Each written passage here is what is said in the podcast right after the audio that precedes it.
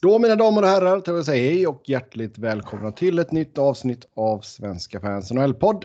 Jag heter Sebastian Norén, med mig som vanligt Niklas Wiberg, Robin Fredriksson. Hej på er två! God kväll! Guten Abend indeed. Ja, vi ska gå igenom det senaste från ligan. Det har skrivits en hel del kontrakt. Eh, RFA-killarna höll ut, men inte in i det sista. Nästan till in i det sista i alla fall. Sen... Ah, vad fan, vi har ju de stora kvar. Jo, jo, men...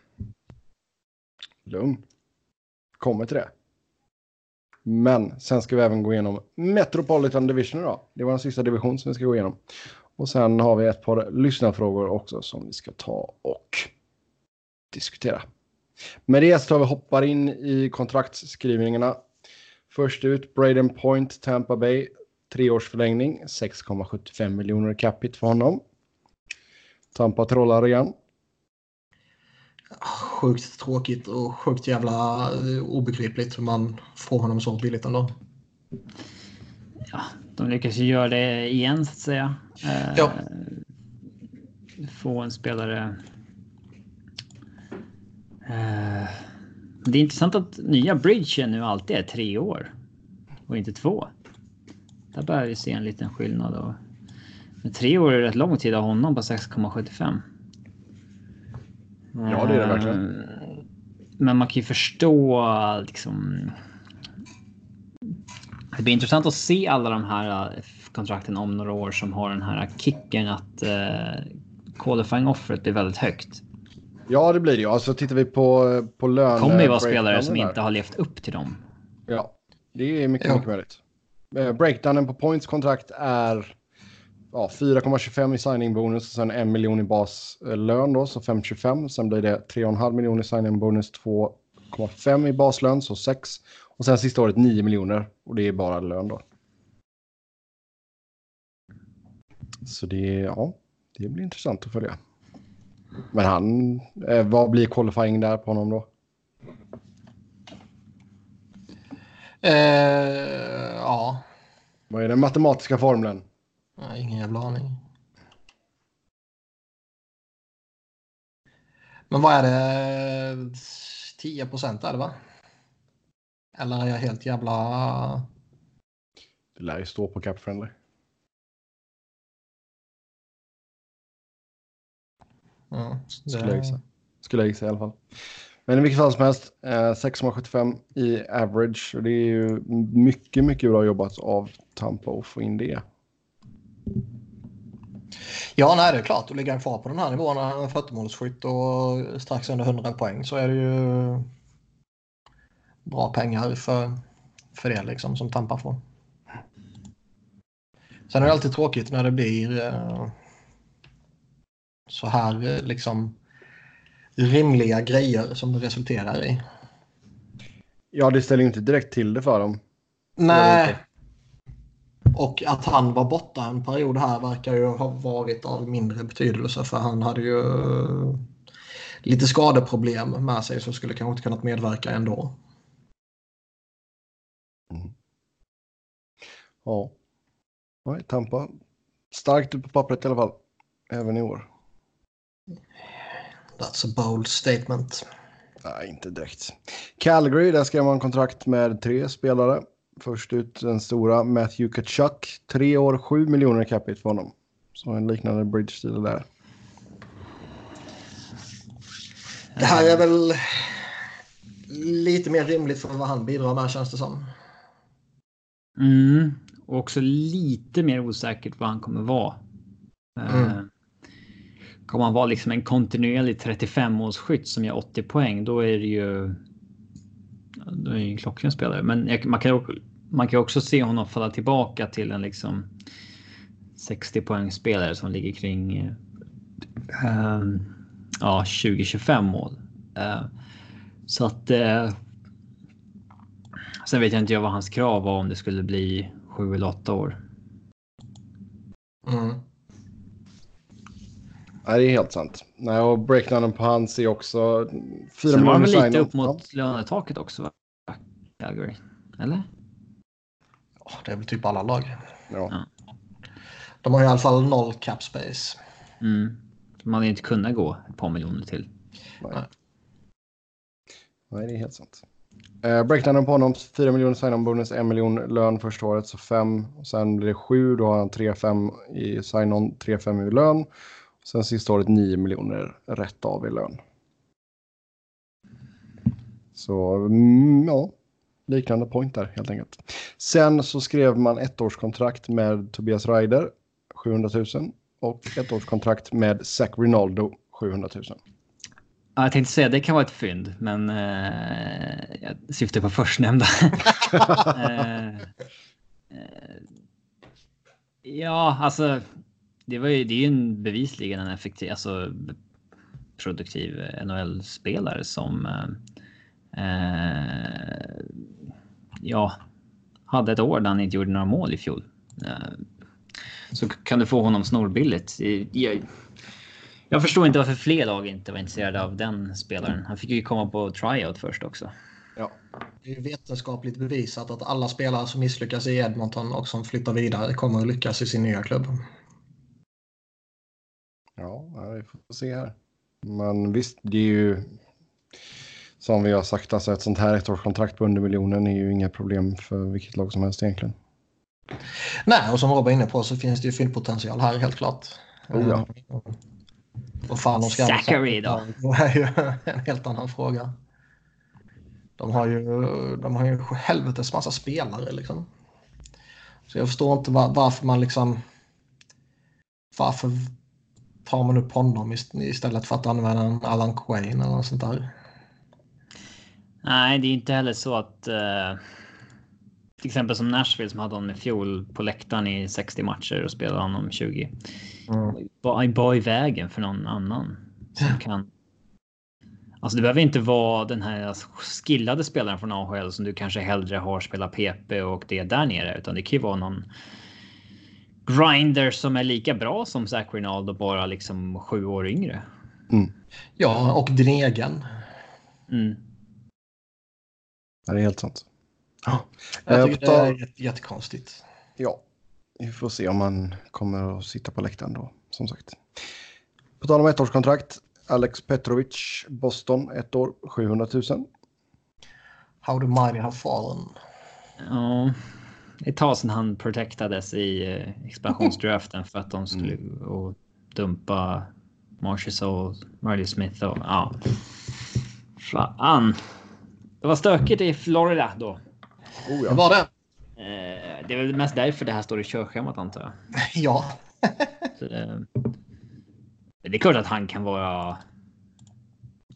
Alltså det finns ju sämre backar som har mer än 700 000 på ett år. Jo. Ja, nej, för lite djup så är väl det här uh, hyggligt. Mm. Absolut. Mm. Sen blev det lite positiva nyheter i Winnipeg i alla fall. Patrik Laine skrev på en tvåårsförlängning, 6,75 miljoner i capita på honom. Och sen Kyle Connor som kritar på ett sjuårskontrakt med 7,1 miljoner i capita. Ganska perfekt lösning för Winnipeg tycker jag. Man mm. får ja, Laine väl... på den uh, korta bridgen. Mm. Uh, och sen bra kontrakt för Kyle Connor tycker jag att, uh, att han hamnar på strax över sju. Är det exakt samma som Kevin Hayes? Är det? Något sånt. Uh, ja, exakt alla siffror uh, kommer jag väl inte ihåg. Över, uh, över hela hans prime då. och han har liksom. Han har redan bevisat sig som en 60 poängspelare och jag tror inte att han kommer bli sämre. Så att det. Det här kontraktet är svårt att se skulle bli dåligt för Jets. Mm. Line, ja, två år är nog bäst för bägge parter. Nej, men jag vill inne på att det är en den ultimata lösningen för båda. Mm. Och nu hade de 7,21 kvar i cap space. Eller nej, 7,61. Och Bufflin är på 7,6. om han, de skulle ha 10 000 dollar kvar i cap space om han reactivated nu. Mm. Uh, var det någon som tweetade om. Uh, men uh, ja, det var ju bra löst där i alla fall av Kevin Cheveldayoff. Men uh, det finns ju fortfarande frågetecken för Winnipeg. Ja. Ja, nu... Brian Lill har ju problem med, med huvudet efter en, en huvudtackling och Jag läste att Ville Heinola som, som de plockade i draften nu i somras förmodligen kommer kanske inte börja som ordinarie men alltså kommer få NHL-matcher under säsongen i alla fall. Och det borde väl indikera på att eh, man i alla fall inser hur försvaret, hur läget är där. No. Och jag, kan, ja, jag har så jävla svårt att tänka mig att man uh, inte kommer gå efter någon back. Sen kanske man inte gör det ikväll eller imorgon. Men uh, under säsongsöppningen om man säger så. Det behöver man typ göra även om Big Buff kommer tillbaka. Men skulle Jo, han inte göra det behöver man det definitivt. Ja. Um, nu, om Little har problem i alla fall, då slipper ju Line spela med honom. men eh, han kanske inte får spela med de bästa för det. Nej, det är i och för sig sant. Det är sant. Nej, det är typ Perå. de har ju lite vettiga sådär Kroslovic också. Liksom. Det finns ju lite vettiga spelare. Men visst, om, om man har den där bilden av sig själv att man är en superstar och man har gjort alla de här jävla målen som man har gjort så alltså, det är ju klart man kan vara irriterad över att man inte får den bästa omgivningen. Jo, Ja, det samtidigt, sen- så, alltså, samtidigt så är det, det är inte så att det är en självklarhet att han ska spela i första kedjan istället för typ en Kyle Connor eller någonting. Nej. Nej, men det är ju alltså. Det är väl just det, alltså Shifley, Connor, Wheeler har ju funkat bra också. Jo. Så. Mm. Yes, eh, sen har vi Mikko Rantanen, Colorado. Sex år, 9,25 miljoner blev det till slut. Ja, eh, det var väl lite kul just där och då att eh, liksom det blev sex år, precis som Marner, men en och en halv miljon billigare. Då. Eh, jag tycker väl att. Eh, jag minns inte vad jag har sagt om Rantanen under säsongen, men eh, det var väl hela tiden en win på om man kunde få honom på under 10, 10 miljoner. Med tanke på att han har legat liksom över point per game i två år nu. Ja. Och i år var ju han ju on pace för liksom bit över 100 där ett tag. Du är upp mot 130. Ja, dog det av på slutet som väntat liksom. Men Mm. och sen är det igen då ett grymt slutspel med 14 på 12 och så där. Det, jag vet att han inte har ultimata underliggande siffror på allting, men alltså, gör du mål och Fan, on assist kontinuerligt 130 så poäng. Vem fan bryr sig? ja, det är väl. Ja, exakt. Det, det är ändå det som hamnar på scoreboarden i slutändan. Eh, så, ja, men det. Man, och man verkar jäkligt angelägna att få till det längre i kontraktet. Och det, det får man ju här. Alltså det, jag tycker att det blev väldigt bra. Eh, att Colorado fick en bra deal. Eh, Det är ändå Och- lite trygghet att få term på honom med tanke på att det kommer upp lite frågetecken på Ja. vissa andra nyckelspelare inom inte alltför avlägsen framtid. Mm. Ja, det är svårt att säga att man kommer ångra det kontraktet. Lite som när, uh, alltså när Voracek signade för Philly för åtta där när han var som hetast. Eh, och sen föll han tillbaka lite. Men det är fortfarande inte så att man ångrar liksom att man behöll honom. Mm. Eh, jag tror ju att. Eh, eh, nej, det kommer bli en jävligt bra deal för ju- Jag har inget emot att man drar ut på det så här för att få bästa möjliga deal gjord. Det kan ju vara jätteavgörande eh, om man går längre. Sen kan jag säga också, jag tycker ju att Warner ska ha mer pengar än Rantanen. Det är lite mera wow-faktor över hans eh, Mm. spel. Faktiskt. Landeskog var glad att se honom i alla fall. Ja, han tog emot honom på parkeringen med en he- Welcome Home Miko, eh, vad heter det, board. Sen så sa han till media som var där att eh, han aldrig mer tänker betala en middag så länge Rantanen är i närheten. så att, eh, men det verkar jag vet så här. ja. Jag tror ändå att det är ganska viktigt att när eh, en spelare har liksom, ja, liksom hållit ut, strejkat sådär, missat camp och så vidare för att de vill ha ett, brett, vill ha ett bra kontrakt och man ligger i förhandling. Att när det sen signas att, eh, Mm. När det sen signas att liksom ledande spelare i laget visar att liksom det är inga konstigheter alls. Nu kör vi Nej. liksom. Det, Exakt. Och Det- att man behöver eh, betala för sig. Ja. ja, absolut. När Mikko Rantanen och Gabriel Landeskog och Tyson Jost går ut och käkar lyxmiddag så är det inte Tyson Jost som ska betala liksom. Nej, det är helt sant. Ja, det, tror inte Landeskog är en sån som tvingar rookies att betala sånt där. Jag, Så han är ett riktigt svin.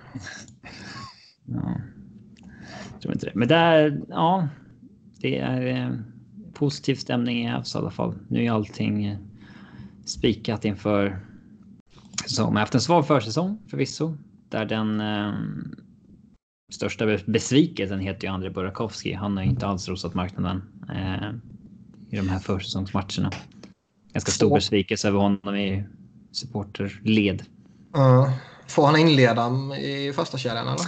Ja, han har spelat med Landeskog och McKinnon i eh, Rantanens frånvaro. då. Mm. Och eh, folk stör sig på att han eh, inte hänger med, så att säga. Mm. Eh, att han inte är tillräckligt bright. Det är lite vart det är som är hans problem. Eh, så vi får se. Ja. Sen eh, fick vi en trade också. Justin Falk gick till St. Louis där han sen signade ett sjuårskontrakt med en capita på 6,5 miljoner. Och i utbyte så fick Carolina Joel Edmondson, Dominic Bock och ett sjunde val i draften 2021.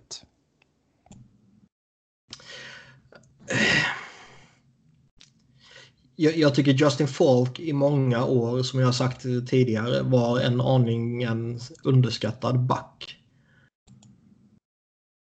Och jag skulle inte säga att han har kraschat liksom, men fan signar han på sju år 6,5 miljoner. Det, man märker ju att Peter Chiarelli är inne och advisar i Blues.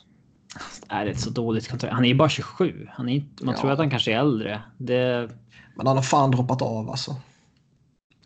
6, det är ju inte liksom. Nej, det är ju inte, det är ju inte ett first pairing. superkontrakt längre. Men, men vad fan.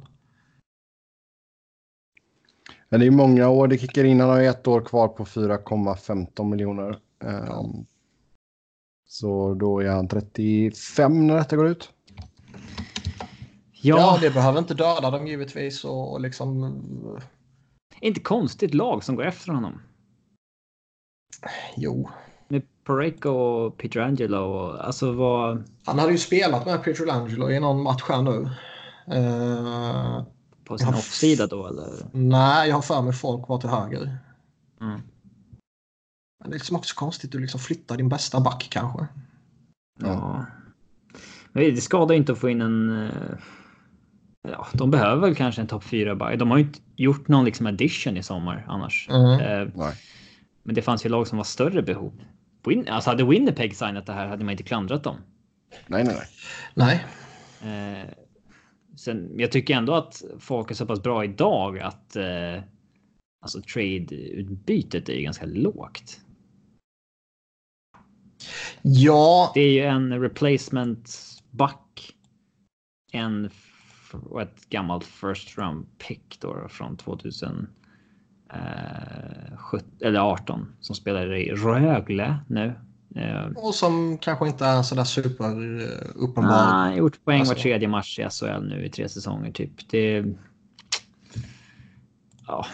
För, jag men, för att gå tillbaka fem, sex år så hade vi en Fredays i sommar när Niklas här sa att eh, för varje kontrakt som skrivs blir jag mer och mer nöjd med La Cavaliers kontrakt. Det är lite så här. Det är lite samma sak den här sommaren med alltså för varje högerfattad back som tradas för så skulle jag bli mer och mer missnöjd som Philly supporter med det man det man tradade för. Eh, Nej, men fan, man, man gamblade ju på att man ville hinna föra marknaden. Och, och liksom... Ja. Ibland eh, när du gamblar så torskar du, ibland när du vinner. Jag, jag liksom... det har kommit. Visst, du kan ju argumentera bort så, men typ Subban hade inte velat bla bla eller liksom eh, Subban hade inte gått. Men det är ändå så här 7, 8, 9 stycken bra högerfattade backar nu som har gått den här sommaren. Eh, som man med samma eh, ja, utbyte hade kunnat eh, få till sig tror jag. Som hade varit, någon lite större. Det var ett av större impact än Braun och Nisk. Han ja, alltså. Sommar, liksom. Nej, men jag, jag håller med. Uh, givetvis är det så. Sen, alltså. Det är inte vi, vi, vi, nej, vi, vi, kommer väl till det så småningom. Liksom, med tanke på att vi ska gå igenom Metropolitan. Så vi kan ta det där och då kanske. Mm. Ja, det tycker jag att vi kan göra. Uh, Jack Johnson väntas bli bortbytt. Två lag ska vara intresserade. Det är två för mycket. Fullkomligt obegripligt. Vi har varit inne på det förut att Rutherford verkar ju... Han erkänner ju sina misstag snabbt alltså. ja. Hur många spelare är det inte han liksom har bytt till sig och sen bytt bort? Alltså inom de senaste åren. Det är ju många nu alltså. Mm. Eh, det är väl fullt rimligt att man försöker bli av med honom. Eh, men det är svårt att se det. Alltså det är inte, det är inte cap hiten som är problemet, det är ju termen. Ja, det är fyra år kvar, capen ligger på 3,25. Visst, det är han... fortfarande för dyrt, men... Alltså, även om han kostade en och en halv så vet fan om jag skulle vilja ha honom på fyra år på det. Usch nej. Inte i den åldern. Kanske man var lite yngre, men... Nej. Han har ju droppat av fullständigt. Ja. Ja, han verkar inte ens vara ordinarie i, i Penguins denna säsongen. Uh, alltså, Fanns det någon... om, om han blir kvar då. Jo. Fanns det någon uh, hint om vilka lag det skulle kunna vara eller röra sig om? Inte mig veterligen, men uh, givetvis så börjar man fundera kring Winnipeg. ja. Alltså jag vet fan vad det skulle kunna vara i övrigt. Det, det, um, för i Pittsburghs fall, eh, alltså nu, nu, kommer de väl, de är ju över kappen liksom. Och eh, satte upp Casey DeSmith på waivers idag. Eh, mm. Om han blir upplockad eller nedskickad så, så löser det sig beroende lite på vad man behöver göra med skadeläget. För de har ju lite skadeproblem inför premiären så här på, på Crosby, på Galchenyuk och på fan vad det Brian Rust var det. Som väl alla får se som någon form av aningen osäkert kort. Liksom. Ja. Um, och beroende på hur allvarligt det är där och beroende på eventuella ersättare och hela det där köret så, så kanske man behöver trixa ännu mer med kappen. Och bli av med 3,25 miljoner är ju givetvis väldigt gynnsamt i det fallet. Men, men liksom de, de kappproblemen eller snarare skadeproblemen de har borde ju indikera på att det är liksom en kappdamp som man är ute efter. Ja, det är helt sant. Ja, vi får se om det händer någonting där med Chuck Johnson helt enkelt. Alltså det var... Anaheim skulle jag ha varit eh, efter Justin Falk ju. Vilket borde indikera på att de vill ha en back då liksom. Jo. Uh, Bob Murray kan ju hitta på grejer. Både bra och dåliga sådana. Han känns ju lite old school. Ja. En kille som skulle kunna gilla. Eh, ja, gilla Jack Johnson. Mm. Yes. Sen har vi Minnesota som sägs vara på jakt efter en topp 6-center. Ja. ja, de är nog svåra att hitta den här tiden på året.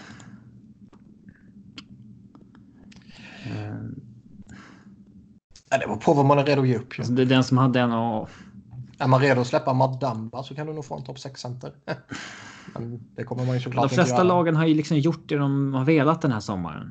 Mm. Det är liksom en helt annan grej att göra det efter slutspelet när alla lag är öppen för att förändra på olika sätt. Eh, vem skulle du liksom gå efter? Jag kan inte. Ja, men hade, hade det här varit innan så hade liksom Kadri varit ett klockrent exempel på en du kan gå efter. Liksom. Mm. Dels den dörren är stängd nu och... Inte vet jag, Adam Henrik kanske? I och med att det sägs att liksom Anaheim har velat göra sig av med honom. Ja. Jag undrar om det är någon, någon som kan vara tillgänglig i Nashville kanske. En Cal Terrorist eller något sånt där. Ja. Men är det vad man ser som en uppgradering på topp 6-positionen? Liksom? Det är de som inte har liksom De som det inte har blivit av med tidigare. Av. Det är ju damaged goods liksom av en anledning. Ja. Jo. Ja, det är helt sant. Finns lite skit i LA också. Vill Jeff Carter flytta från beachen i eh, LA till... eh, ja, vad fan säger man? Uh, höglandet eller vad fan man säger i Minnesota. Ja, tundran. Ja, Mm. ja, det är tvek. Kan han inte visa upp sitt sexpack lika ofta?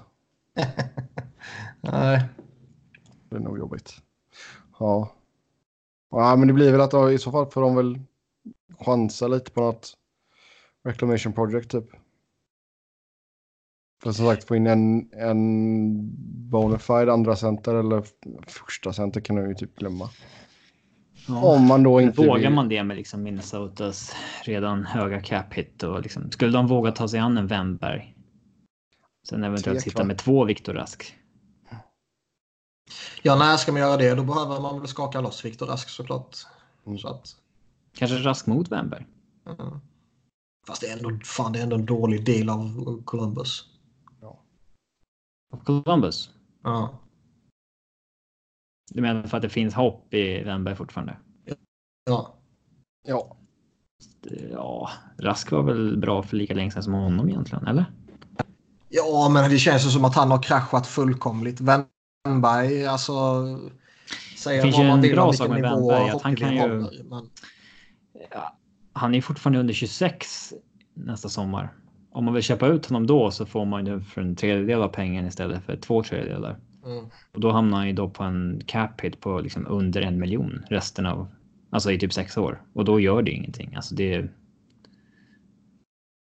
Det gör ju liksom varken till eller från.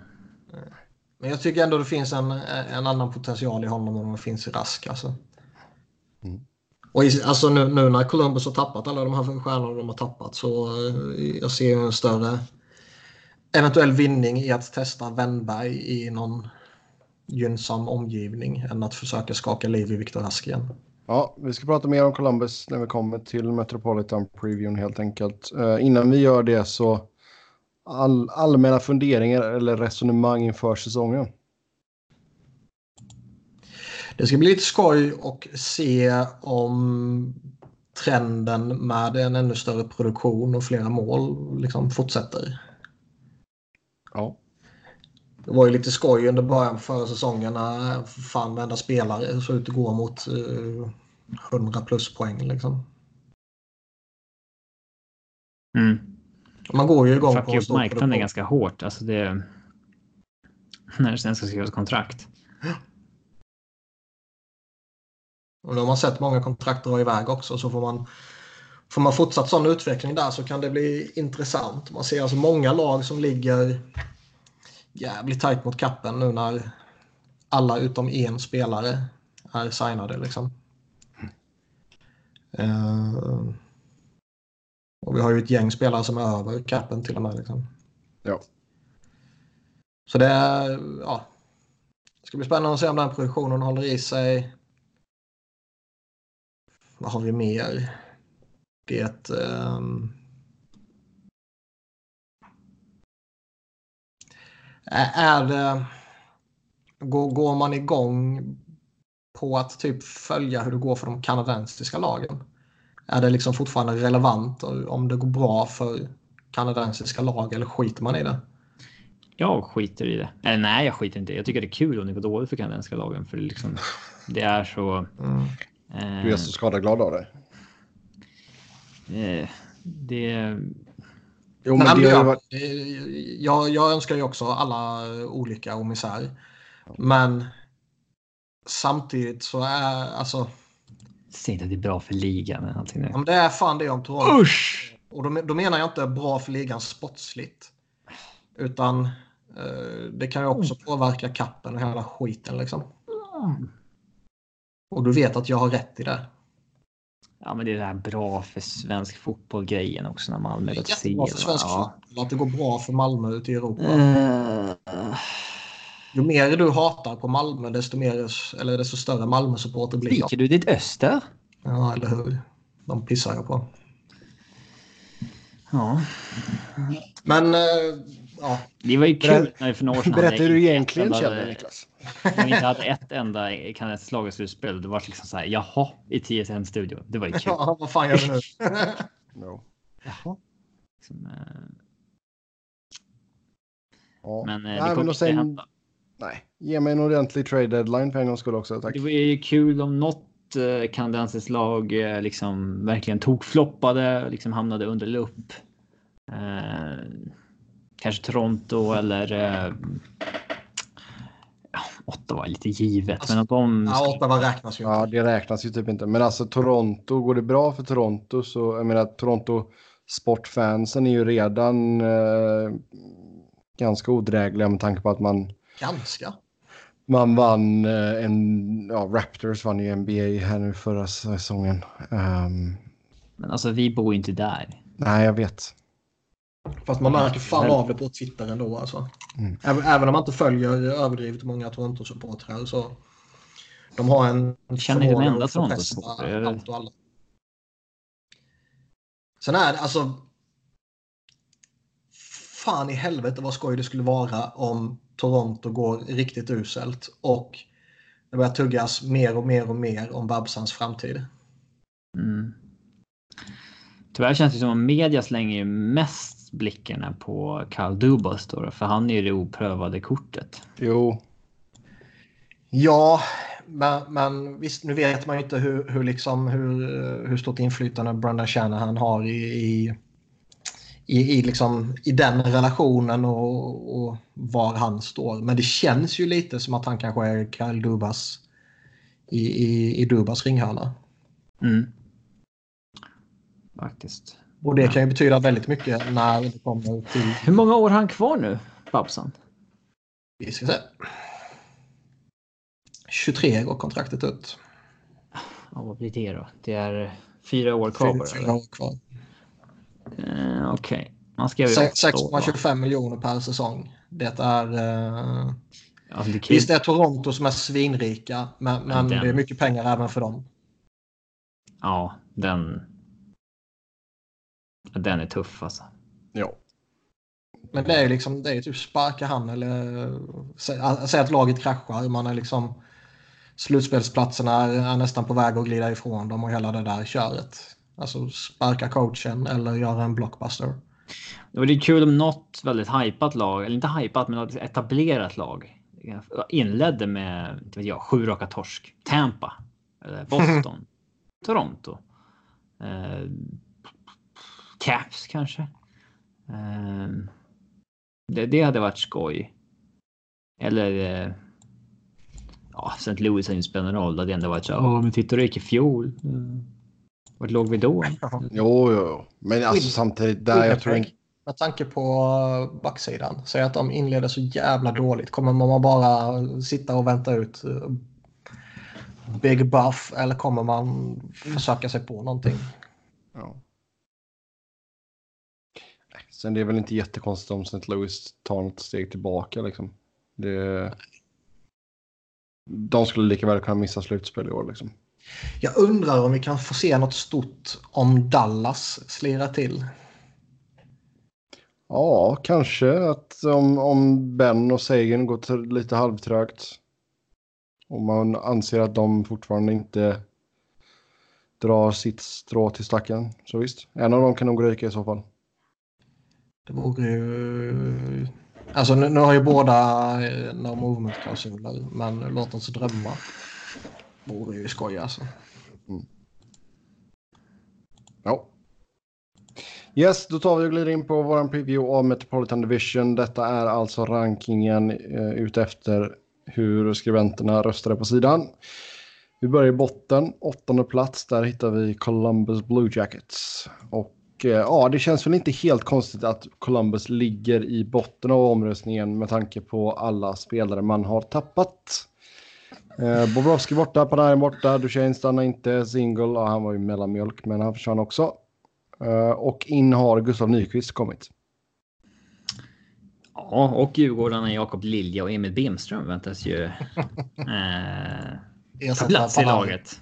Ja. Eh, men det säger ju kanske en del. Liksom. Eh, så att. Uh... Alltså Bemström har ju fått goda lovord under försäsongen. Um, ja. Och även Lilja såklart. Men... Visst, visst pratade vi om honom för typ två veckor sedan eller någonting. Där vi snackade om att Sam Gagner-rollen kan vara något för han. Mm, jag tror att till och med Tårtan har sagt att Gagner-rollen är någonting man sitter på med Bemström. Ja, så var det till och med. Eh, det är exakt samma man hade i Djurgården då. Eh, mm. Så vi får... Vi får se. Ja, men det känns ju ganska tufft ändå för Nyqvist att gå in och på något sätt ska försöka ersätta Artemi Panarin. Det är ju ingen tacksam ja. uppgift direkt. Nej, där kommer han ju misslyckas. Sen, sen ska man ju inte vänta sig att han ska gå in och... stjärnor förut liksom. Ja. Men man ska ju inte förvänta sig att han ska gå in och, och göra vad Panarin gjorde. Däremot Nej. blir det ju lite oundvikligen så att det, det hamnar en spotlight på honom med tanke på att han är den enda. Mm. Det är ju snarare så att man, man behöver Dubois och Varensky och Jones och deras unga core måste ju ta ny fart. Liksom. Ja, alltså det Seth Jones och Varensky får dra ett jäkla last där bak. Cam Atkinson måste ju fortsätta göra mål. Uh, har ju varit en pålitlig målskytt nu under många år, men det ja. måste han ju hålla i sig också. Men där undrar man ju också vad, hur påverkas han av att Panarin försvinner? Alltså han har ju gjort mål utan Panarin också. Så det är... Ja, 30. Ja. ja, men han har bara varit en 40-målsskytt med Panarin. Jo. Han har varit en 35-målsskytt utan Panarin. Mm. Men 40 är bättre än 35. Jo, jo. men även om han landar på 35 41 till och med. Så, jo. Men landar han på 35 så ska man nog vara, vara väldigt nöjd om man är Blue Jacket-supporter. Absolut, absolut. Mesta ansvaret vilar ju nu på Pierre-Luc Dubois som mm. blir liksom den stora stjärnan. Ja. ja. Uh, the guy. The guy. Ska vi se. Mm. Nej, och sen som sagt, Wen, alltså Wennberg, man är ju... Han har ju försökt här under försäsongen i alla fall. Eh, tagit lite fler avslut än vad vi är vana att se honom att ta. Och Tårtan får ju lite motvilligt ge honom en större roll nu. Det finns, finns inte så mycket annat att satsa på. Annars Nej. känns det som att en, en, trade hade varit bäst för alla där. Men... Mm. Eh, ja, vem pratar ni om? Jag satt och läste en grej. Alexander Wennberg. Jaha, han känner jag till. Mm. Mm. Jag läste om Jaromir Jagr så jag blev distraherad. Okej. Okay. Ja. Nej, men det är, någonstans så finns det ju en bra spelare där. Um... Nej, men det som jag var inne på tidigare, liksom, alltså säga vad man vill om hockey-VM, det är en jävla skitnivå och jag tycker det är jättetråkigt. Men alltså, alltså han, han, var ändå framträdande där. Så no, någonting finns, finns det i alltså. honom. Ja. Och är man i det här läget då är, har man nästan fan en skyldighet i att försöka fram det. Mm. Eller att göra sig av med honom. Jo. Ja, Jarmo får ju gå ner till tårtan och säga så att nu, nu spelar han i topp 6 30 matcher liksom och ja. i PP och det är liksom. Du får. Eh, du får bara finna dig i det. Mm. Och sen. Eh, sen får du göra vad fan du vill i så fall om det inte. Ja. Jo, sen, alltså, sen har man ju, vi såg ju någon form av uh, utväxling från uh, Oliver Björkstrand också uh, förra säsongen. Han gjorde 23 mål. Där någonstans vill man ju också att han kanske ska hitta en tillväxel. Uh, och kanske så jävla sjukt att han inte heter Björkstrand. Sniffa på 30 i alla fall. Jag har typ fortfarande inte lärt mig det. Att han heter Björkstrand ja. Ja. ja. Danskjävlar. Ja. Ja. Född i Herning. Mm. Så har vi det sagt också. Han spelat i Malmö eller som andra danskar som är bra. Eller? Nej, nej, nej. Han eh, spelar ju för, han spelar ju för uh, Herning Blue Fox. Och sen uh, så... Det var direkt från Danmark dit alltså? Ja, han stack till VHL direkt. Så var det. Mm. Um, Där gjorde han ju lite mål i alla fall. Ja, och jag menar han har ju han har etablerat sig på en hygglig nivå i NHL också. Um, man ska inte förvänta sig något av danska spelare. Alltså, det, det är fortfarande en...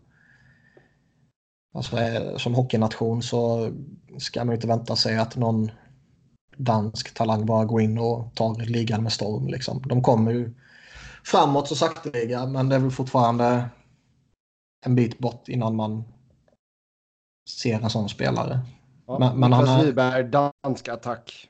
Ja, men han har ändå lagt sig på en hygglig nivå här omkring 40 poäng och kan han växla upp ytterligare ett litet steg så ja, då har man en bra dansk. Sen har vi det där stora frågetecknet också mellan stolparna. Man har alltså Jonas Korpisalo och Elvis Merslikins. Ja, det känns ju väldigt eh, vågat. Men vem vet, det kanske blir skitbra. Alltså målvakter är ju vad de är.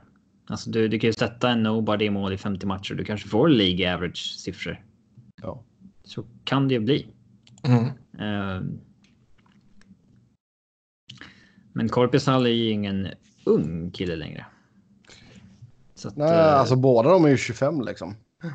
ja, Så bara visst. kör. Ja. Ja, och Elvis det är ju liksom en hyfsad målvaktsprojekt om man säger så. Ja, Men, men det är ju ingen supertalang på något sätt så, och, och liksom han är ju gammal också. mm. Och han har inte varit överjävligt framträdande, eller framträdande heter det, här i Europa heller. Ja. Nej, alltså med tanke på det är väl kanske lite så här. Det är väl kanske lite för enkelt att tippa dem sist bara för att säga ja, de har tappat mest spelare. De har Mm. ju ändå en del bra spelare kvar. Eh, men det är väl känns- lite oundvikligt att man tippar sist ändå. Ja, alltså det känns ju som att det är ju, det är ju ett av få, få lag i Metro som känns Det känns lite som när man tippade, pappret. Liksom. man tippade Islanders sist liksom för att de tappade Tavares. Det finns ju fortfarande bra Mm. spelare kvar. Jo. Det, det är kanske lite för enkelt, men. eh, Jag tror det är målvaktspositionen som gör det. Mm, ja, min modell har de sist också. Din modell, randomizer.org. Eller vad var det? Ja, random.org hashtag lists. Okej, ja, det är bra. Eh, Men ja, de är sist. Ja. Eh, Sjua, där hittar vi New York Islanders. Eh, Här är jag vad, en talar, skräll så att ni vet. ja, vad talar för att den gångna säsongen inte bara var en one-hit wonder? Vad talar emot? Och varför valde man att köra på Semyon Varlamov istället för Robin Lehner? Ja, Lene Varlamov snackade vi om då. Det var ju Mm. ganska oklart. Liksom, hade de kunnat spola tillbaka tiden där hade de nog signat Lene på det han ville ha. Men eh, de hade väl en plan att få in Bobrovski som inte blev så och så vidare. Alltså, de gamblade helt enkelt. Eh, det som förvånar var väl att Varlamov hade liksom mandatet att kräva ett fyraårskontrakt och få det. Mm. Eh, Efter att ha tappat Alltså det, ja, det som är så konstigt är att man, man är redo att signa honom på det kontraktet men Inte Lehner. inte Lener på vad man förmodligen skulle kunna få för något liknande. Mm.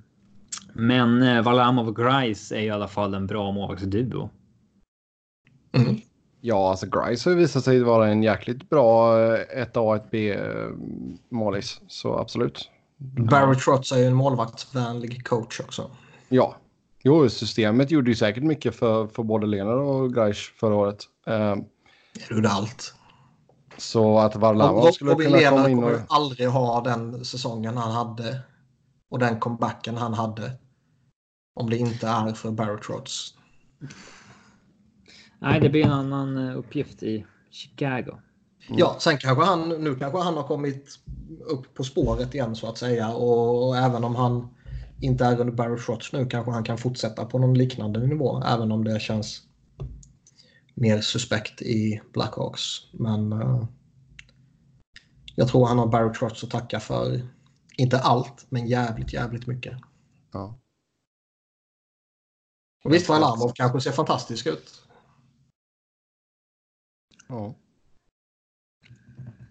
Det, det, är liksom, det är ett väldrillat lag. De har lite... Eh, några unga jävligt spännande spelare. Med Barzal i spetsen då såklart. Sen har de några lite mindre spännande veteraner. Med typ Andrew Ludd i spetsen. ja Leo Komarov. Ja. Och sen har de ju några sådana här som är eh, i 30-årsåldern på långa kontrakt. Det, det, är väl lite för tidigt för att de ska liksom dippa av redan nu kanske och vissa av kontrakten är till och med helt nysignade nästan. Ja.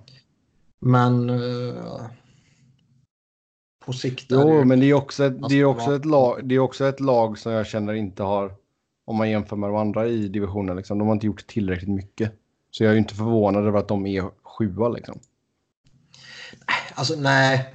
Sen, men sen, liksom, visst, de, sen de, kan ju det här... gå efter Panarin och kvällen innan han signade så verkade det ju som att Islanders var favoriter. Sen om det faktiskt var så eller det var någonting man, man läckte ut för att försöka pressa upp lite mer från Rangers. Det, det, det är väl... Det får vi väl aldrig veta liksom. Nej. Men man gick ändå hårt efter honom och eh, tycker inte man ska hängas för att man misslyckas med det. Nej.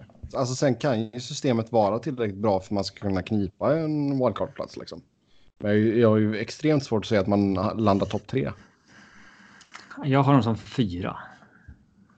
Ja, Random.org har dem som fyra. uh, så det... Men det är också... Det är ingen orimlig gissning. Alltså det, det är någonstans där. Minst det. Jag, jag, tror det finns ett tydligt bottenlag och det är Columbus. Jag tror det finns ett tydligt topp tre-lag och det är Caps. Och sen tror jag det kan... Fan, allting kan ske däremellan. Ja, jag, jag har en ordentlig skräll här som jag ändå tror på lite på riktigt också. Ja. Pittsburgh eller? Ja. oh, sådär ja. vi har fått in en lyssnarfråga angående Islanders. Vem har störst potential av Dal Cole och Hosang? Ja, Islanders är nog inte Hosang. Nej. den här ska vi säga den, här, den här är inskickad för några veckor sedan som jag valde att spara till Islanders. Moment was right. Exakt. Ja. Ja, men det, alltså, nu... Doug Cole är ju en bass nu... i helvete. Men nu hade han ju ändå point per game i AHL i fjol. Så att det finns kanske någonting där. Men eh, det är svårt att se att han vid den här åldern, alltså fyllde 23 nu i somras, skulle börja etablera sig som en NHL-spelare. Det är ju det var ju någonting helt annat de hoppades på när de draftade honom femma overall. Uh, alltså etablera sig som NHL-spelare är ju en väldigt vid beskrivning. Mm. Han, han, kan väl absolut bli en NHL-spelare. Ja, ja, det borde han nästan vara. Alltså, ja. Däremot kommer han ju aldrig kunna leva upp till, till liksom... Nej, men det får man ju, det får man ju släppa liksom. När man, man kommer ju alltid koppla samman med det, i synnerhet tidigt i karriären ja, vi pratar ju fortfarande om Eric Johnson som first overall liksom. Uh. Yes. Uh, Islanders. Alltså, de är väl ett uh, så mycket bubbellag det kan vara. Målvaktssidan är okej, okay, backsidan är okej, okay, forwardsidan är okej. Okay.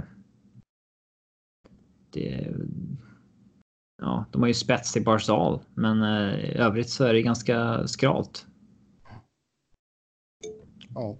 Men de har ju alltså hygglig bredd ändå. Alltså liksom att ha Lee och Nelson och Eberle och ja, till viss del Lad och liksom Cluddebucks, Sikas, Komarov. Så det är en trygg lineup på något sätt. Det finns ju en viss potential i det här laget, det gör det. Men jag kan också se Islanders vara det här laget som hastigt och lustigt sprattlar till och är jättebra i en säsong för att sen oh ja. sjunka tillbaka. Liksom. Ja, definitivt. Ja. ja, vi kan säga det alltså att i, idag så sattes ju Hosang upp på waivers. Vi, vi kommer ta den i slutet av programmet också. Vi ska snacka spelare som gick på waivers idag. Ehm, um, Sexa där hittar vi New York Rangers. Och här är ju frågan vilken impact kan Capocaco ha på laget och är djupet tillräckligt bra? Man signade ju Michael Haley idag. Det ska ju inte eh, glömmas bort. Det hade ju kanske Niklas inte visste om när han skrev eh, körschemat. Det hade inte hänt när jag skrev körschemat och eh, sen jag varit borta nästan hela kvällen. Så det visste jag faktiskt inte. Okej, jag vet inte om det är klart, men eh, enligt våra källor så är det på gång. eh, och. Alltså när man tittar på deras roster så är det fan inget bra lag. Nej, det känns som det har varit lite väl mycket hype på grund av eh, ja, vann draftlotteriet och vann Panarin sweepstakesen liksom. Och, Truba. ja, exakt. Men det är inte tre, det är inte några dåliga acquisitions direkt. Eh, Nej, verkligen inte. Och man har ju behållit Kreider istället för skicka. Eh, Man har liksom typ fyra och en halv bra forwards. Visst, vissa av de andra är unga talanger liksom och kan mycket väl ta fart. Men man har liksom en bra back, en och en halv om man är snäll typ. Henke Lundqvist är, alltså, han är ju han är ett frågetecken. Det kommer man inte ifrån nu när han är så gammal som han är och han faktiskt inte varit bra. ja, uråldrig. Ja. Och, eh, Och vem vet vad Georgiev tar vägen liksom. Ja. Nej, det är lite spretigt lag sådär nu när de liksom fick in Truba och Spanien. Resten av laget är inte riktigt där än. Mm. Eh, Jag tror på sikt kommer Rangers vara farliga igen. mm. Och som jag sagt tidigare så bara ber man till gudarna att det blir efter Henke har lämnat. Så han ska gå igenom hela den här karriären utan någon framgång. Och... Eh, Nej, usch. Så ska du inte säga. jo, Nej, Jo, jo, nej. jo, Jag önskar honom allt gott. nej, Allt gott. Jo. nej. Ehm, men jag tror det är lite för tidigt redan detta året. Alltså jag tror absolut att en Capo Caco kan liksom gå in och, och, och ta ligan med, med full fart. Liksom. Mm. En av de stora favoriterna till eh, Calder Trophy så här inför säsongen, såklart. Oh, wow, det visste jag inte. Ja, det sticker Ehm. ut hakan. En av favoriterna. Killen som är draftad tvåa. Ja, Ja. det finns väl typ två favoriter. Mm. Men de Eh. har ju alltså, kör, kör de Panarin, Zibanejad och, och Kakko så har de ju en jävligt fin första kedja, det måste man säga. Och Jacob Truba kommer göra sitt från blå linjen, liksom. det är jag helt övertygad om. Men, Han sätts ju i ett större prov nu ändå. Alltså det är ingen snack om det. vad sa du? Truba han sätts ju på större prov nu. Nu, nu ska han vara Oh. the guy. Ja. Winnipeg kunde gömma sig bakom Bufflin lite sådär. Även om han kanske inte det- ville gömma sig bakom Bufflin. Men... eh, Hellre bakom än framför. mm. Men, men ehm, det är ju många stora spelare som har signat för Rangers och kraschat. Det är ju skoj om Truba och Panarin fullkomligt skiter ner sig. Ja. eh, ja, men visst. Det, det hade varit kul. Eh, jag har... Jag har Rangers tvåa dock. Det är en... eh, det blir en kul säsong på Manhattan. ja. Visst, alltså jag ser som jag sa innan, jag, jag ser Caps som ett, ett mer eller mindre självklart topp tre-lag. Liksom. Jag ser Columbus i botten och visst, Rangers helt plötsligt sprattlar Henke till liv med några sista jävla Många dödsryck. borde ju få en skjuts av eh, liksom. Han trodde ju att det var kört. Nu har jag ändå fått Ja. en injektion i det här. Ja, Eh, och det är så pass många unga spelare som bör vars utveckling bör gå i rätt riktning. mm. Ja. Så där, därför tror jag att de, kommer två. ett bra år. Mm. Två. Mm. Vi får se, vi får se. Femma, där hittar vi Philadelphia Flyers. Mm. Jag kan säga direkt att jag har Flyers sexa. Och det är väl någonstans där femma, sexa som eh, det känns rimligt att sätta dem. Ja, så är det ju. Frågan här då, håller veteranerna som man hämtar in och sen är kidsen redo att ta nödvändiga kliv? Alltså den...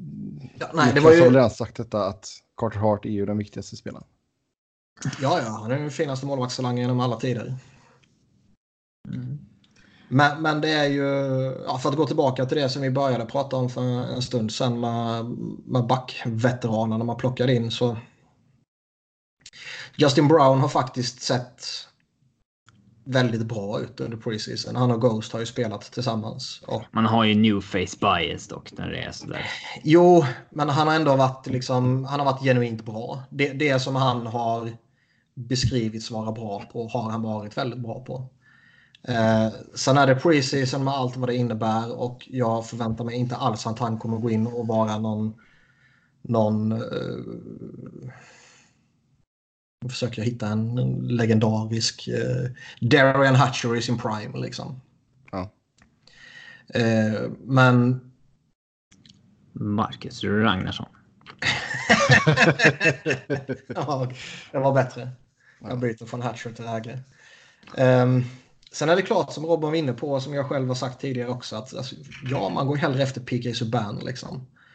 Jag tar hellre Subban på 9 miljoner än om Niskanen och Brown på samma siffra liksom. Eh, det finns andra backar jag hellre går efter såklart som också har varit på marknaden och allt vad det innebär. Men jag, jag har egentligen inget emot att man gick ut på marknaden tidigare. Alltså i förväg så att säga innan man ser var marknaden hamnar. Ja. Om man bara ser på, om man liksom bortser från vilka spelare man gick efter och vad man betalar för det. Att man går ut och gamlar på marknaden sådär när man har eh, Alltså när man behöver plocka in flera spelare. Det har jag inget emot. Liksom. Ibland lyckas man, ibland misslyckas man. Gå vidare. Liksom. Vi lyckades ändå plocka in de här spelarna utan att ge upp någonting av betydelse. Det var ingen topprospekt som försvann och det var ingen first rounder som försvann. Uh, Ja, alltså. Det är klart att man ska satsa på Carter Hart, men jag ställer frågetecken till att det är Brian Elliott som är. Uh, ja. Makten bredvid när man har en så grön uh, etta. Backsidan tycker jag den är liksom solid. Topp 6 är ju jättebra på forwardsidan. Eh, men liksom. Hur står det till med forwardsdjupet? Det är väl lite sådär i dagsläget med tanke på skadeläget. Uh, Känns det som att... Skulle vi inte signat Kevin Hayes så skulle vi varit tokkörda direkt ju. Jag försöker inte rättfärdiga den nu. Men... Uh... Nej, nej, nej, alltså. Jag har ju pratat om han tidigare. Liksom, att visst det är något eller ett eller två år för långt och det är en halv eller en miljon för dyrt. Liksom. Men betydelsen av att få in honom var fan enorm och den illustreras fan dag ett. Ja, ja eh, visst. Men eh, det känns sen, som bottom six kan vara riktigt svag. Ja, den är ju, den är ju lite, vad ska man säga, den är ett litet frågetecken när alla är tillgängliga och det är ett litet orosmoln nu när vi har spelare borta. Vilka är det som eh, är på IR då? Eh, Nolan Patrick och uh, Petlik. För på Cap Friendly då har ni liksom bara 10 forwards i... Uh... Ja, men Faraby är inte med där till exempel. Ja, han kommer vara en av 12 eller?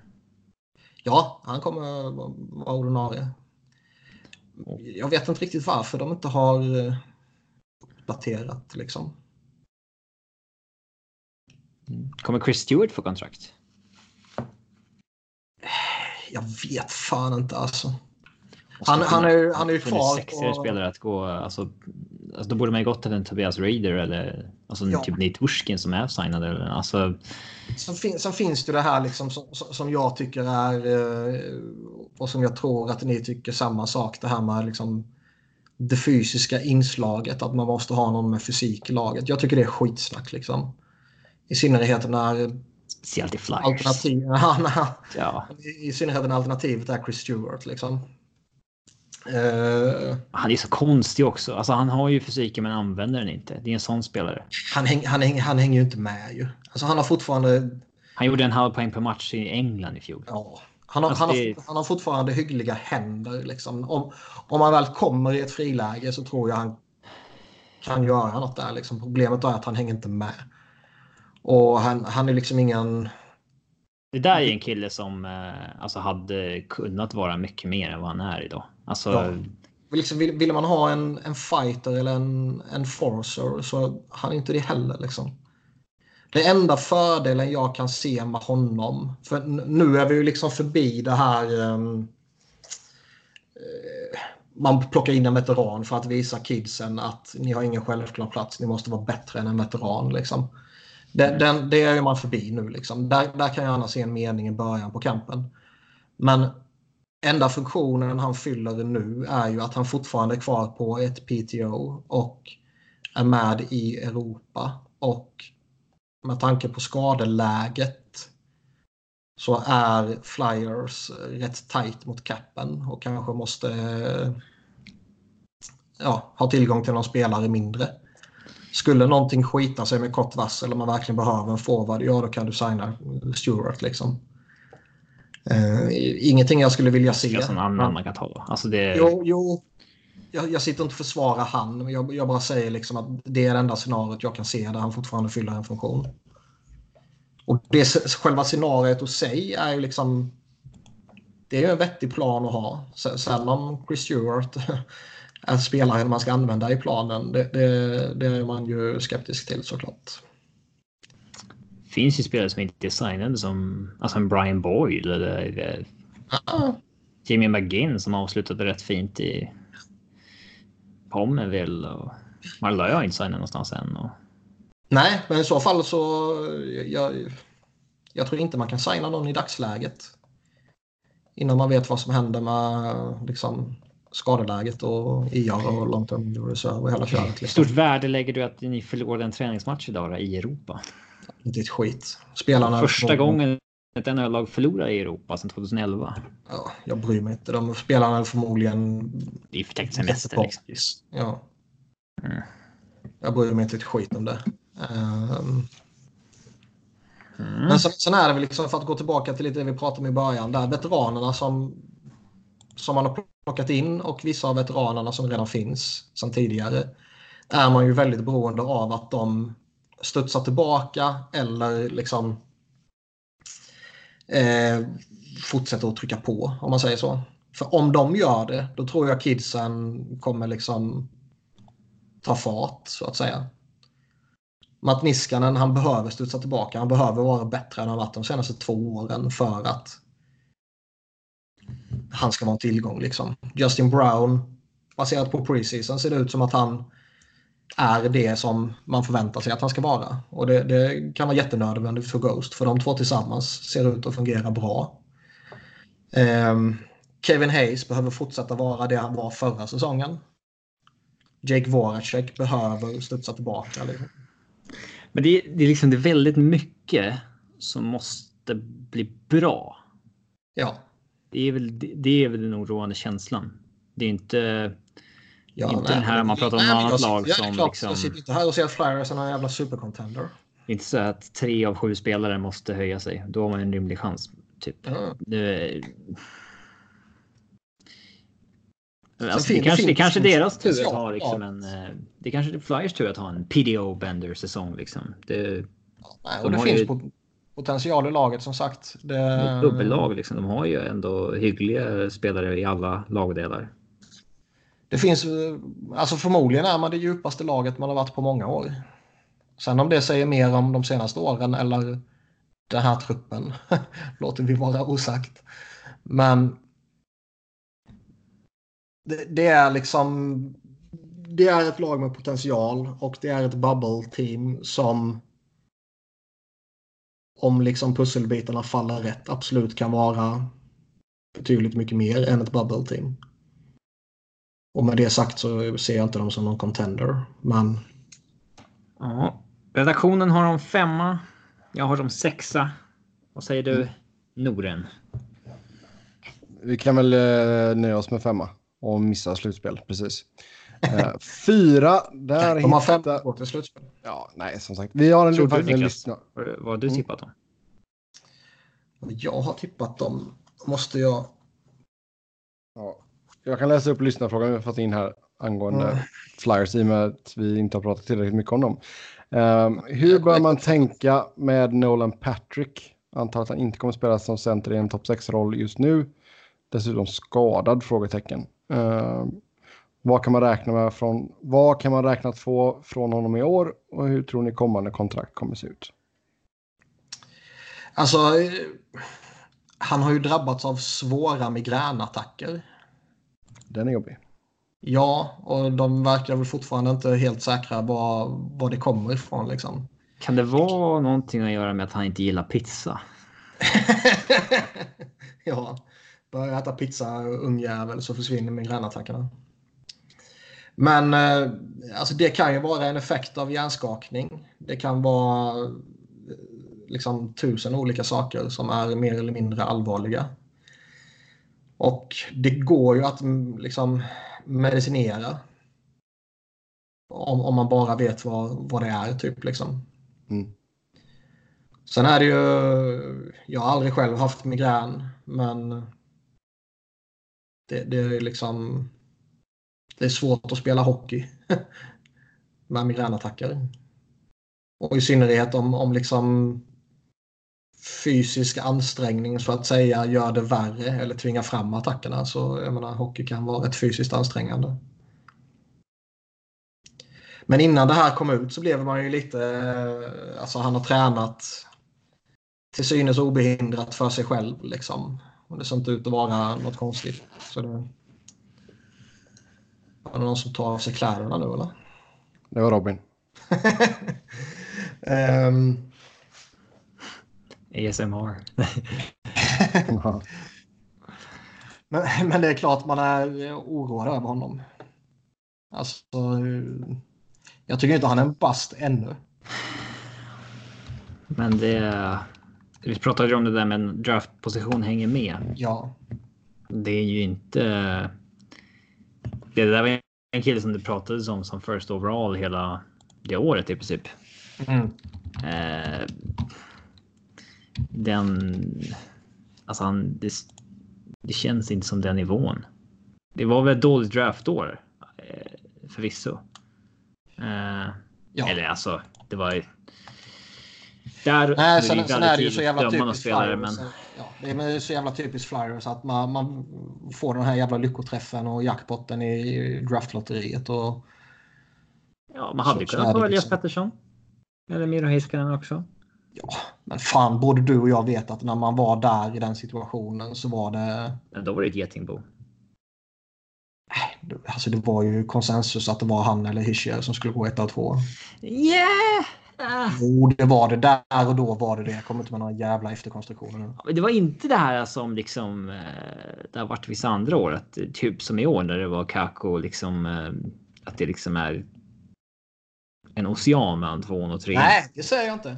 För jag vet Ja. att det har pratats från liksom Ävs folk att det fanns en genuin oro att Flyers skulle ta McCarr. Mm. Eh, Men visst, det är lite. Det var ju samma sak för Flyers 2006 va? När man också vann. eh, Nej, fem. Eller? Nej. Var det sju? JVR Ja. menar du? Ja, man vill ju ha något bättre än JVR liksom, när man får drafta tvåa. Ja, där var det ju... Då var han typ det bästa som fanns där också då. Alltså, Ja, visst man kan åka ner till Couture och så här som tia, men det, det är klart man inte går så off the board. Då. Nej. Eh, Men nej, sen för att fortsätta på frågan, han kommer inte spela topp 6. Alltså det är ju Kevin Hayes signad för att göra. Sen på sikt kanske Patrick då förväntas ta andra centern liksom. Men... eh, Ja, nej, jag vet inte. Men som jag sa tidigare, skulle vi inte signat Kevin Hayes skulle vi varit tokkörda redan nu. Ja. Då är liksom typ Scott Lafton är våran andra center. Connor Bunnaman är våran tredje center och Mikael Raffel är vår fjärde center typ. Ja, nu går vi vidare. Nu har vi snackat alldeles för länge om Flyers. Fyra, där hittar vi Carolina. Och här har vi den här klassiska är man på riktigt-frågan.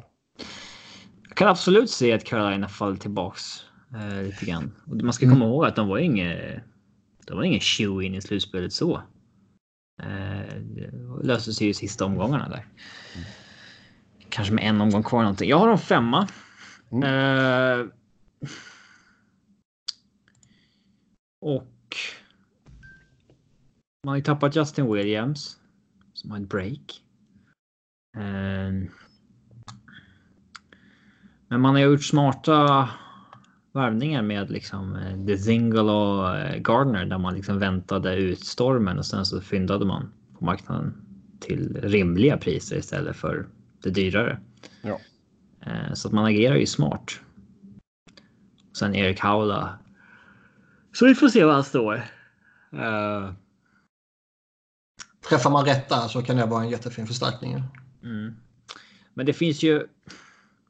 Det bygger fortfarande på att Sebastian Aho är liksom den stora ledaren offensivt. Ja, det är Och hur eh, på riktigt är han? Där vågar jag Jag var ganska säker på att liksom det. Han kommer vara skitbra, men. Eh, vilken nivå liksom. Det, Nej, så är det väl. Och han har ju press på sig nu också. Efter sommarens aktiviteter. mm. eh, Raimi Mrazek. Okej målvaktssida. Det är ju gamla där också. Ja, men alltså, alla, alla vill väl ha någon bättre, kom- men det är inte bara Jo. liksom. Nej, det är inte bara att fixa någon, det fattar väl jag med. Men, men det är eh, Peter Mrazek. Kan man verkligen lita på honom fullt ut? Kan man verkligen lita på James Reimer fullt ut? Det, det, är, det är ju en chansning att plocka de två. Det, det kommer man ju inte undan ifrån.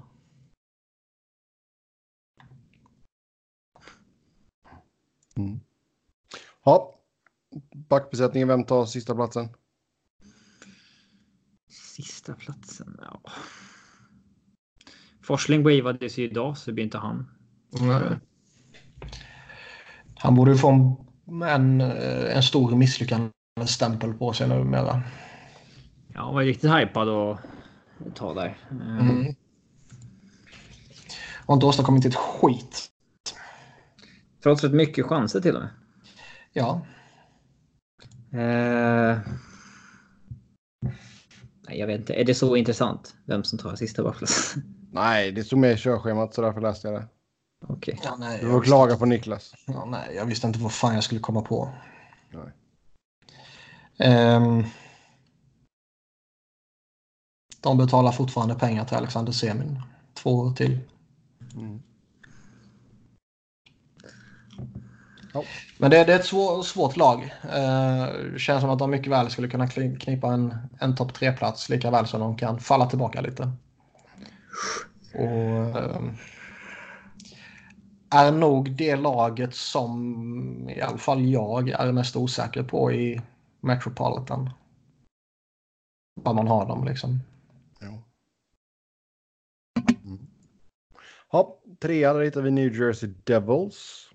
Här har man eh, som sagt gjort bra grejer under sommaren. Det hjälpte ju såklart att man fick första valet och plockade Jack Hughes. Jag har de tre också. Oj, oj, oj. Då är det här sanningen. Ja, exakt. Frågan här är det är ju lite frågetecken kring målvaktspositionen. Som sagt, eh, Corey Schneider var... Har inte han haft en grym försäsong? Vet ej. Alltså Nej. grym. Jag läste någonting om att han har räddat 100 av 104 skott eller någonting. På tre matcher. Ja. Eh, Grattis till honom. Mm. Eh, ja. Eh. Men ja, det är klart att det här är lite hipsterlaget för säsongen. Eh, PK Subban Jo. och alltså. De har ju byggt intressant. Alltså. Nu får Nico Hischier kanske stå lite i bakgrunden också istället för att vara the guy och samma sak med Pavel Saka som får. Inte samma press på dem liksom. Nej, exakt. Eh, Men Jack Hughes kommer ju vara under press, men han kommer spela med bra spelare också. Förmodligen med Taylor Hall. Eh, Wayne Simmons bra värvning. Palmier är långt ifrån slut. Sajak är fortfarande bara 34 år. Det är helt sjukt. Eh, Ja. Alltså, och sen Smygung. Nikita, Gusev kan ju bli en homerun. Liksom, det vet Ja, han verkar ha haft en... Uh, Gusev har ju haft eh, en bra försäsong sen jag fattade också. Jag gillar Miles Wood som de har. Eh, Jag tror Gusev kommer bli en sån jävla hit. mm. Mm. Det, det, det är väl så fan luriga alltså. Får, får de bara ett målvaktsspel från antingen Schneider eller Blackwood eller båda två givetvis. Uh, då tror jag fan de blir farliga alltså. Mackenzie Då, Black. då, menar, då menar jag inte farliga i, i relation till att de kommer vinna kuppen utan liksom utmana om topp tre-platser på allvar. Ja. Um, PG Subban, o- om man liksom omfamnar karaktären och liksom profilen som han är så är ju PG Subban en supertillgång. Mm. Och det känn, all, all, alla vibbar man får är ju att Devils gör det. Tror ni att det finns någon porrstjärna som kallas för Blackwood? det är väl bara att googla. Ja.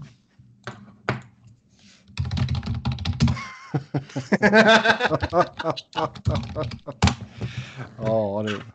Ja, Eh, ja. D. Blackwood. ja, det är klart.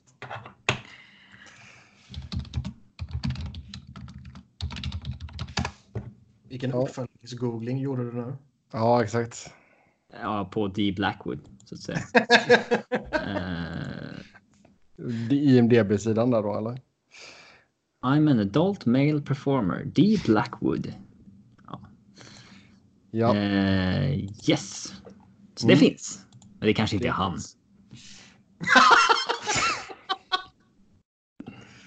Åh herregud alltså. Ja. I vilket fall som helst. Ehm, nej, jag tror New Jersey kan bli riktigt farliga. Som du säger Niklas. Och det är väl därför som vi har dem trea.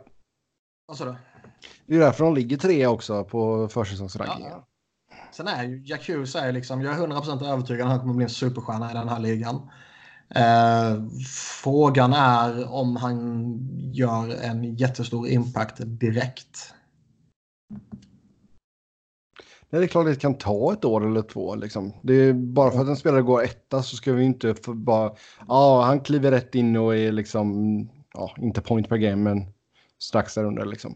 Mm. För det, det är inte så att alla första val blir en, en succé direkt. Nej, men han kommer ju bli succé. Men, men eh, som sagt, eh, han kanske blir det i match 1, han kanske blir det i match eh, 30 och han kanske blir det nästa år. Ja. Men eh, nej, det ska bli jävligt spännande att följa honom faktiskt. Och Mm. han, som Robin var inne på, han kommer ju sätta sig i en omgivning där han kommer lyckas. Det är ingenting att spela in liksom, i fjärde kedjan med skit och sånt där jävla trams. Utan släpp lös honom. Ja. Spring, spring, spring, släpp hästarna fria. Mhm. Ja. Eh, De... eh, Jag vet jag har sagt det tidigare men det är så jävla sjukt att The Devils faktiskt ser ut att vara underhållande numera. Mm. Lulla Morello eh, vänder sig i, i sin grav höll jag på att säga. Men eh, det, Han vänder sig på Long Island. Mm. ja. det är inte i deras DNA. Det här. Nej, verkligen inte. Ja. Yes, eh, tvåa där hittar vi Pittsburgh. Ja, här gör de sjua. Det, Okej, ja. här, Jag gillar din jävla rankning alltså. ja, men här eh, kan jag fan argumentera för också. Alltså. Ja, du Helt får gärna göra det. Vi har en fråga som är med i körschemat här är ju om man är fortfarande tillräckligt slagkraftig och hur man hanterar ett eventuellt förfall på den åldrande kåren. Okej, deras lag är fortfarande lite för bra för att liksom... Nej, det är de inte. Kanske. Däremot är deras core fortfarande lite för bra. Ja, Sen kanske det är samma sak bara en definitionsfråga. men liksom en forwardsida med Malkin Crosby. Ja, man kan sluta där egentligen. Men äh, Günther Hörnqvist, Crosby och Letang. Alltså, Galchenyuk, Bjudstad, Brian Rust. Eh, men alltså de, de här dåliga besluten som deras organisation tar, det måste ju bara få konsekvenser snart. mhm. Det är klart att Malkin och Crosby, de kan vara effektiva tills de är liksom närmare 40 för det är liksom generational players. Men när det byggs så oerhört uselt runt om Mm. så måste ju det få konsekvenser förr eller senare. Alltså Brandon Tanev kommer typ börja med Crosby. Ja, han är väl inte en pissspelare så, men eh, Nej, men för helvete. Stackars, alltså, fan stackars Crosby och helt jävla sjukt att jag yttrar de orden jämte varandra. Ja, jag tänkte precis säga det. Men, men hur Han jävla fick ju sin mycket tröja pensionerad i Quebec Ja. Major Junior Hockey League. Men hur jävla mycket skit har inte han fått uh, släpa runt på under sin karriär? Mm. Han kanske skulle göra en så här. Om vi får med honom i podden någon gång, då kan vi ju få honom att göra topp 10 sämsta han har spelat med. ja. Ja, ta och jobba på jag, det. ska, jag ska jobba på den. Skicka en Yes. förfrågan till hans agent i alla fall. Ja. Nej, men som sagt, alltså backsidan. Alltså bakom Letang och till viss del Schultz så. Mm. Visst, nu kanske Jack Johnson försvinner, men du har fortfarande Eric Goodbranson. Ja, nej, men även om han försvinner, vilket givetvis kan vara eh, addition by subtraction, vad fan det heter. Ja, Så det är är mycket sant. Så- Så att det är ja. så. Men, men alltså, det är inte bra spelare i övrigt. Jag tycker de har ett okej första par, eller kanske till och med ett bra första par. Eh, Justin Schultz kan ju vara okej liksom. Men bakom där så är det ju jävligt suspekt. Marcus Pettersson är ju ingen riktig spelare liksom. Ergur Brownson är ju blä. Juso Ricola, vem fan är det ens? Chad Hu är väl... alltså, han- Ricola! Ja. Nej, det är ju ingen bra försvar alltså. Nej, och sen kan det ju vara så att det... det, tillbaka förra säsongen och det är jävligt viktigt för dem. det kommer ju skilja. Alltså det kan ju skilja 10 poäng mellan tvåan och sjuan i den här divisionen. Ja. Ja. Det kan ju Det vara kan så tajt. ja, och så länge man har liksom Crosby och Malkin så eh, går det liksom aldrig att... De kommer aldrig vara irrelevanta. Nej, exakt. ja, nu har vi fått. Det kan vara den längsta lyssnarfrågan. Uh, Det är det absolut inte. Jag har längre längre som vi inte har plockat med. Ja, okej, okej. Ja. Men den längsta på ett tag i alla fall. Visst närmar sig Pittsburgh, eller snarare redan är i samma situation. Och det mörka hål som Chicago Kings harvat runt i i några år nu. Chicago har gjort bra saker på senare tid och börjar se något nytt. Medan Kings är kvar i samma dystra situation. Mer eller mindre. stanna där och njuta av det lite. Nej, det kan inte jag. Vad tror ni om Pittsburgh? Frågetecken. Sullivan fick ett nytt kontrakt på fyra år. Är det hans och lagens sista chans innan man gör en total renovering? Eller kan man tillåta sig att eventuellt skämma ut sig och vara på dekis flera år framöver i hopp om att Crosby, Malkin eller Tang har gjort det förr? Men hur länge kan man gå i nostalgitankar om att det blir om det blir fiasko i år igen? Så jag tror att Malkin och Crosby. Det är, det är liksom bättre än Taves Kane och eh, Oh, ja. Ja, har... vad fan man nu hade Kings som var liksom elit. Eh, Kopitar out eller någonting. Alltså, men det, det, spetsen är lite för bra för att laget ska bli irre- irrelevant liksom. Och utfyllnadsspelarna, Jake Güntzel och, och gänget är liksom fortfarande tillräckligt bra för att man ska liksom behöva spränga skiten så att säga. Men eh, Chicago bytte ju bort sina Panarin och Saad och alltså så här. Sen tog tillbaka Saad och så. Men alltså. De kan ju. De kan ju göra misstaget i att. Eh, att ja, skick, nu skickade de i Kessa till exempel liksom. Mm. Mot Galchenyak som är pendling UFA. Som om han är bra så har de inte råd att förlänga med honom och är han dålig så. Ja, vill de inte ha kvar. Det är en dålig? lose-lose situation. Alltså pro problemet som eventuellt skulle kunna uppstå det är väl om två år. När Malkin och Letang har ett år kvar på sina kontrakt. Ja. Och båda är då ganska gamla också. Båda är rätt gamla och man kanske behöver ta ett beslut att antingen dumpa dem eller förlänga. Och eh, det är kanske inte så att man bara får en team-friendly deal. Nej. Så det, det, där kan man ju eventuellt hamna i ett problem där man kanske behöver renovera på något sätt. Däremot tror jag absolut inte att man kommer spränga laget på något sätt och, och börja en rebuild så länge i alla fall Crosby är kvar och i gott slag. Nej, men om vi leker med tanken då att man kommer sjua som eh, random.org hade dem. Mm. Och, och mitt hjärta. Ja. Ja, men är, då, då är det väl... Är det för, alltså, vi säger att du ska ta bort och du vill göra någonting stort då. Och Då är det ju Letang eller Malkin. Ja, men vad fan. Nu För jag menar, du gick kan man inte så bra i år och då gjorde man en stort och skickade Kessel. Ja. Alltså, men, Jo, men jag menar Malkin, dåligt liksom. Malkin bör ju ändå så fortfarande kunna ge dig eh, riktigt bra hål liksom. Ja, men nej, man skickar inte Malkin. Det där kommer, det kommer aldrig ske. Om du skickar GN Malkin så kommer du förlora den traden. Nej, jag tror inte han kommer inte skicka. Han kommer aldrig tradas från Pittsburgh. Om det inte är så att eh, liksom sista året han går in i säsongen som penning UFA. Han låter meddela föreningen eh, eller organisationen säger man kanske att eh, nej, jag kommer inte fortsätta. Han blir bortbytt. Jag kan, jag kan absolut se honom skickas vid deadline om de inte är kvar, alltså är kvar i någon slutspelsjakt Ja. och sådär. Det, det kan ju ske, men jag tror inte man skulle skicka honom i en sommartrade eh, Nej, med liksom två år kvar på kontraktet för att skaka om. Det, det kan jag inte tänka mig. Sen tror jag vad som än händer så tror jag inte att eh, liksom Mike Sullivan är något problem.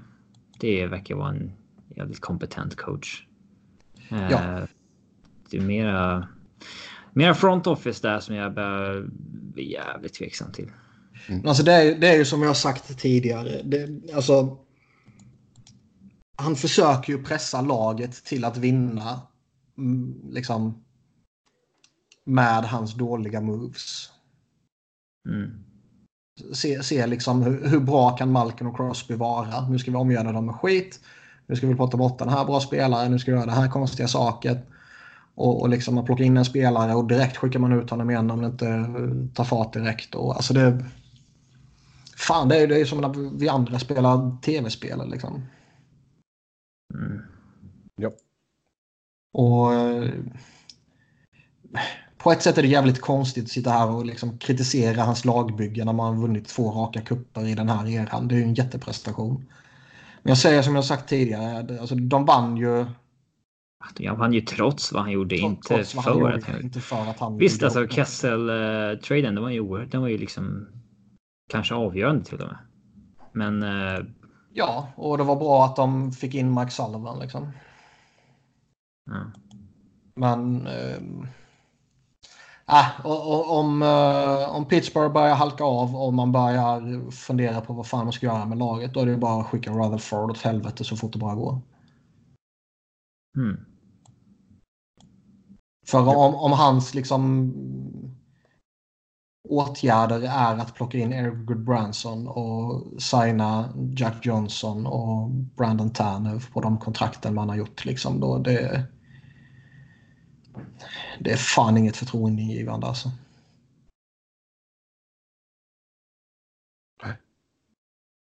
Ja, vi går till plats ett där vi har Washington Capitals. Och ja, vad talar för att man studsar tillbaka och bör man oroa sig över deras pending UFAs? Där vi hittar bland annat Niklas Bäckström och Braden Holtby. Ehm, man kan ju se lag som går och vinner eller går jättelångt i slutspelet att det kan bli en liten tillbakagång efterföljande säsong. Och det är ju inte det minsta konstigt att det skedde i Caps fall. Nej, Eh, det som jag sagt tidigare, jag ser dem som kanske inte någon självklar etta liksom. Men jag ser dem som ett givet topp tre-lag. Och skulle man identifiera någon favorit till första platsen så är det väl Caps som får den. jo, det är där jag vill hålla med dig, absolut. Ja. Jag menar, du är en så, Ovechkin fortsatt gott slag. Jag tycker inte så han såg ganska bra ut i fjol, även fast han... Klart, han sa ju att han aldrig varit bakfull. Eh, kanske ligger någonting i det. nej, han var fortfarande Eh, full ju. Ja. Nej, men jag menar, han har ju Jag fortfarande jag bra... tycker han såg helt okej ut för att vara en 51-målsskytt. 34 år gammal. Um, jag menar Bäckström också bra. Det verkar ju som att han kommer ju, han kommer skriva på nytt snart. ja, förmodligen ett löjligt lagvänligt kontrakt. Ja. Eh, Jag hoppas att Holtby sätter dem i skiten i så fall. och där får man ju fråga- se. Alltså, vill man, man eh, göra den eh, satsningen på honom. Den går ut när han är 31 kontraktet liksom. Vill förmodligen ha 7-8 år. Den, eh, Ja. De har Samsonov på gång. mm, den, det blir ett klurigt val. Men hur många lag är det som har tagit det svåra beslutet där och gjort sig av med en sån spelare? Så om man har en... Eh, han kommer garanterat ha en bra säsong nu när så mycket poäng står på spel. Mm. Eh, men hade han haft en svagare säsong, det har varit intressant att se. Helt klart. Men visst, ska man peka ut en favorit i första platsen i Metro då är det Capitals. Vad tycker ni om djupspelarna man har signat då? Typ så här Rickard Panik. Är det tillräckligt? Eh, ja, det kostade väl lite. Eh, man kan väl egentligen hitta någon lika bra på en miljon på ett år liksom. Eh, men Craig Button hatar honom. Ja, det vet jag för mig. Ja, det var skoj. Ehm. men de har ju ett solitt lag. Alltså, fan, de kan ju gå och vinna igen. Ja. Nej, som sagt, det är intressant att följa det här Braden Holtby i alla fall. Sen ska det, alltså, ur Flyers synpunkt ska det bli intressant att se vad som händer med Radko Gudas. Med tanke på att Flyers typ inte såg honom som något annat än en back för tredje paret. Och det verkar ju som att han kommer spela i andra paret i Caps med Orlov. Mm. Och ehm,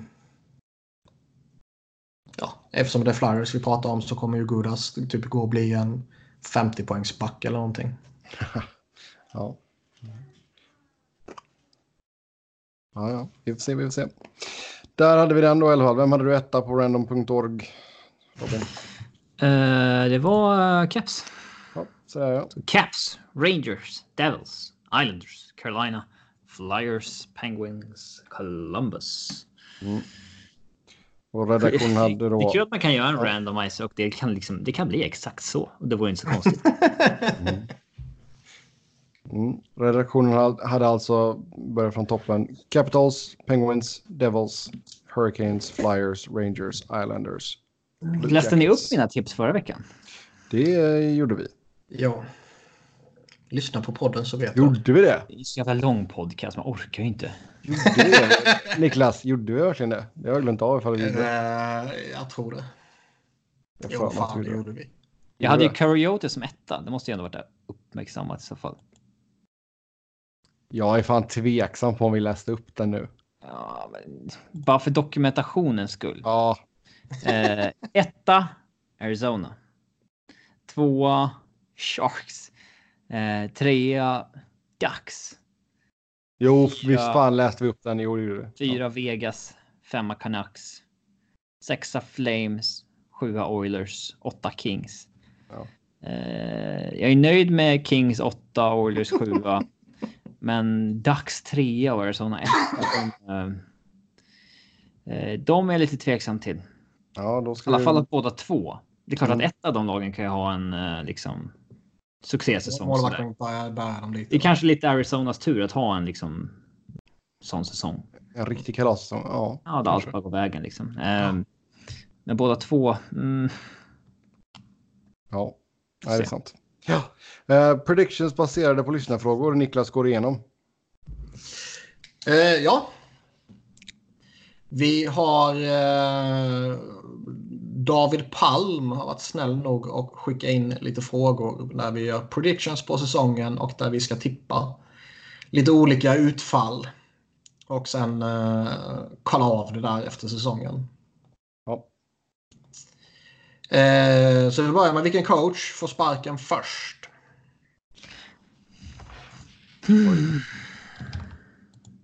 Det beror lite på hur det går. Ja, Eh, vem fan kan ligga riktigt pyrt till? Är det meningen att vi ska säga olika allihop eller? Nej, det behöver inte göra. Mm. Jag, jag drar till med Peter Laviolette.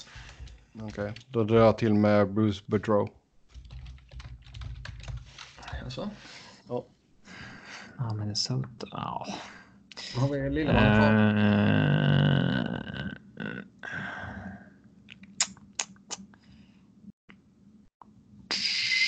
Jag tror jag drar till med... eh, Quen- Quenville? Babsan?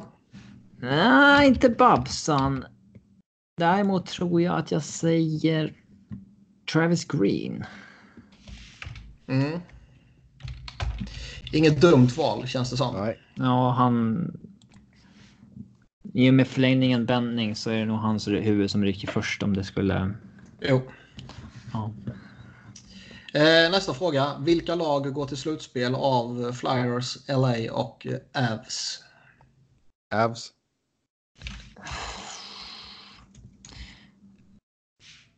Jag tror, jag tror inte Flyers Jag, jag tror inte Kings. LA. Avs är ju där bubbel... eh, Bubblan liksom. Mm. Jag säger flyer, fly, Flyers och Colorado säger jag. Ja. 50-50 på Avs, men ja, jag säger Avs men inte Flyers och Kings. Oj, oj, oj. Eh, vem gör mest mål? Alexander Wennberg eller Nolan Patrick? Mål Nolan Patrick.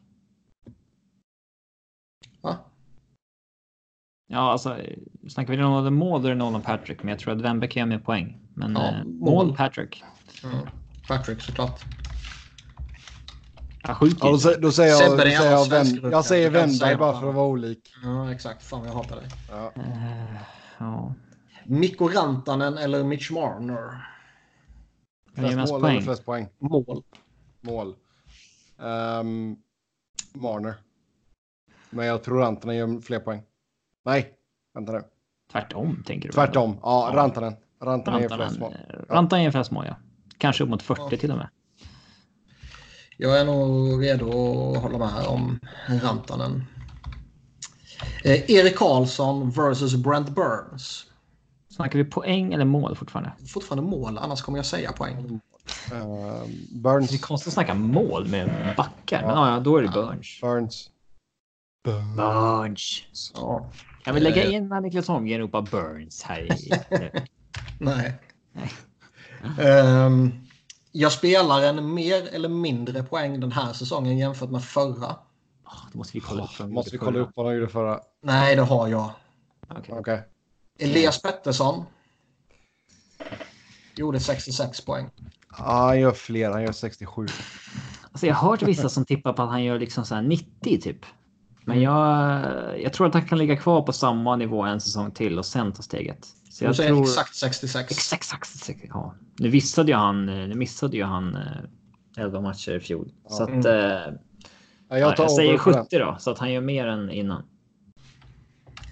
Ja, då får jag säga mindre. Att säga, mm, säga mer bara. Det är, Ja, därför säger jag mindre.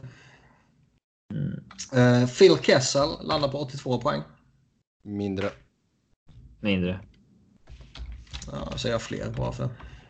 Ingen Arizona gjorde över 50 i fjol. Alltså det, är, Nej, men Phil Kessel spelade inte i Arizona förra året. ja, men det är en organisation där man inte gör mycket poäng. Alltså det, Ja, mycket möjligt, men Phil Kessel har inte varit i organisationen tidigare. Ja, han gör färre poäng. Eh, nu har vi en jävla sopa här. Antse Kopitar gjorde 60 poäng. Han gör fler. han måste göra mer. Ja, Annars så eh, får han eh, gå ut och be om ursäkt. fler. Jag säger mindre. Färre. Ja, shit. Han är mindre i år. eh, PK Subban 31 poäng. Han Ja, kommer göra mer. mer. Han gör fler. Ja. 50 över eller under? Över. Över. Eh, över om han spelar 80-ish matcher. Ja. Artemi Panarin 87. Mindre. Oj. Uh, färre. Mindre säger jag också. Färre. Mindre, Mindre. heter det. Eh, Nathan McKinnon. 99 points. Tafsa på 100 nu två år i rad. Mm, ge han hunkan. Han missade lite matcher i fjol också som gjorde att det... Fler. Nej, mindre tror jag. För att vara lite realistiskt. Mm, mindre säger jag också. Borde ha ett sätt. Borde han studsa ner lite, kanske 85 eller sådär. Sen har vi Claude Giroux 85. Färre. Mindre. Jag Alltså bara mindre. rent eh, åldersmässigt tänker jag liksom att... Eh, ja, spela på oddsen här. Ja, nej, men jag, jag säger fler.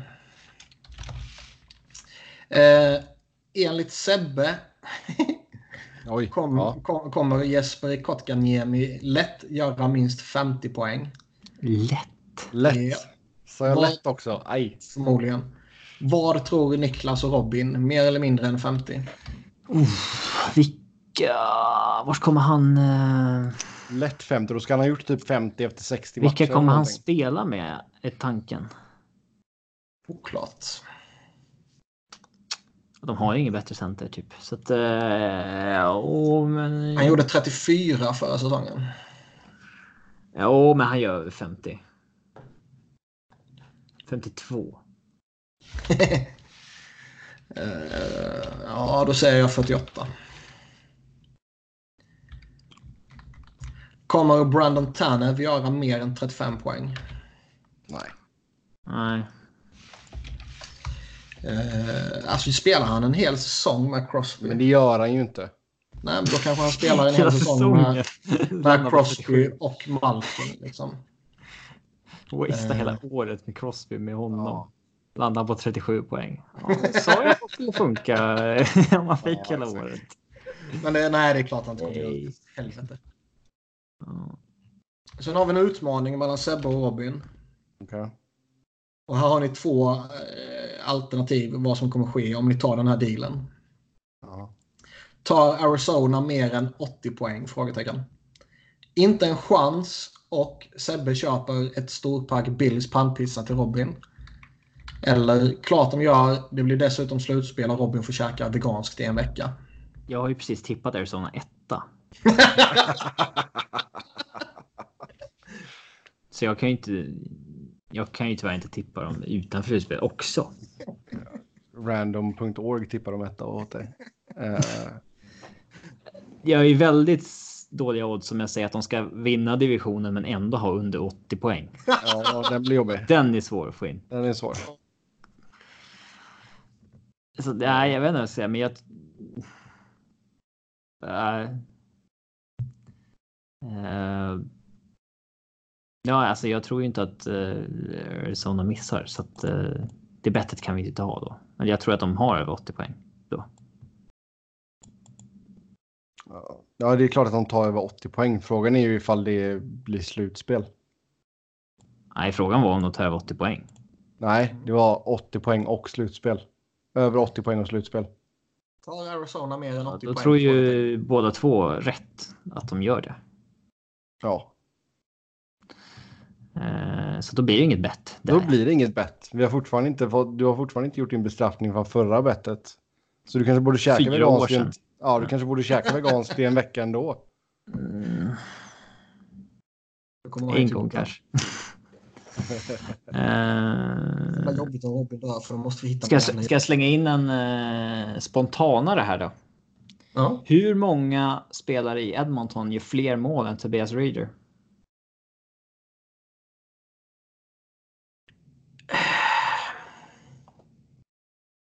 Då ska man komma fram till att Tobias Raider gör 16 kanske. Mm. Kanske wavad efter två matcher så är det Ja. helt... Ja, men, men eh, då ska han göra 16. Hur många gör fler än 16 i Oilers? I fjol hade vi fyra som gjorde det. Ja, jag tänkte säga minst Så fyra. Dreisaitl, McDavid och Nugent Hopkins gör ju det utan problem om de är friska. Jag skulle tippa i år på att McDavid, Dreisaitl och Nuge gör det. Eh, Jag vågar inte säga att Chason gör fler än Ryder. Jag skulle nog våga säga att Neil gör fler. Bil bör göra det. Ja. Ja. Det ska han klara av. De har ingen back som kan liksom... Det ska vara Nurse, nej. Nej, fan. 16 baljor är, är mycket. Ja, nej, jag tror... Jag Tippar spelare säger jag. De tre stjärnorna. fyra spelare gör fler mål än Tobias Ryder i Ja. Oilers. Ja. ja, var det något mer Niklas? Nope. Sa du nope eller sa du ja? Jag tar nope. Ja, okej. Ja, Vem gör flest poäng? Cale McCarr eller Tyson Nej, men- Barry? tyst nu. Vi behöver inte fler, vi har gjort massa här nu. Eh, och Tyson Berry. Tyson Barry. Ja. Eh, yes. Ja, vi tackar för det i alla fall. Det var, det var kul. Vi har ett par andra lyssnarfrågor. Patrik Hansen skickar in en. Hansen. Hansen. Hansen. Hansen. Eh, Hansen. Hansen. Ranka i topp fem eller whatever som är på waivers idag. Så vi kan ju nöja oss med fem då. Ja, alltså ska jag säga att exakt den här dagen på året så måste ju lagen göra sina final cuts. Ja. Och då är det ju ofta spelare som hamnar på waivers som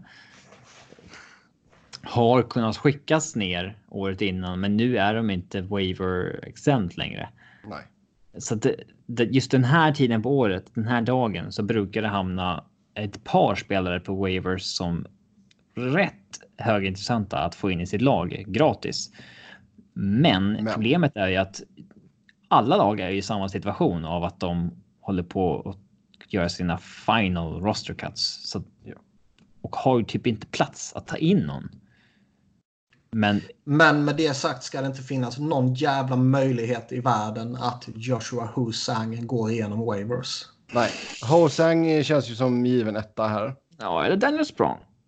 Nej, Daniel, Husang. Dan, Daniel Sprong är definitivt med på min topp fem. Ja, det är han. Eh, Thomas men men jag, det, det finns en sån extrem potential i Hosang att han, han är liksom... Extrem Ja, men alltså i relation till vad det finns för övrigt att välja mellan. Ja, Man måste inte ta in någon. Och så, Ja, vi måste ju välja fem. Men eh, vi ska välja fem. Ja. Ja, på order av Patrik Hansen. Ja, exakt. Han ser. Men alltså av de som finns tillgängliga menar jag såklart att det, att det finns en extrem potential. Att du Eh, rättar säger liksom fel namn. Som ni som Tucson. Vad är det med Tucson? Ja, Eh, tusen.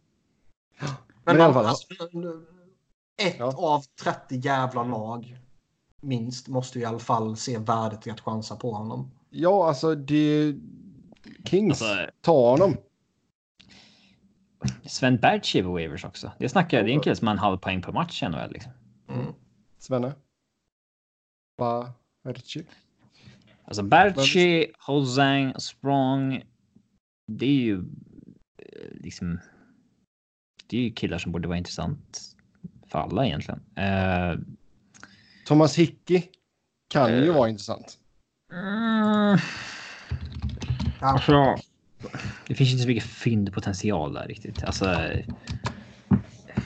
Nej, men om du behöver back. är. Men...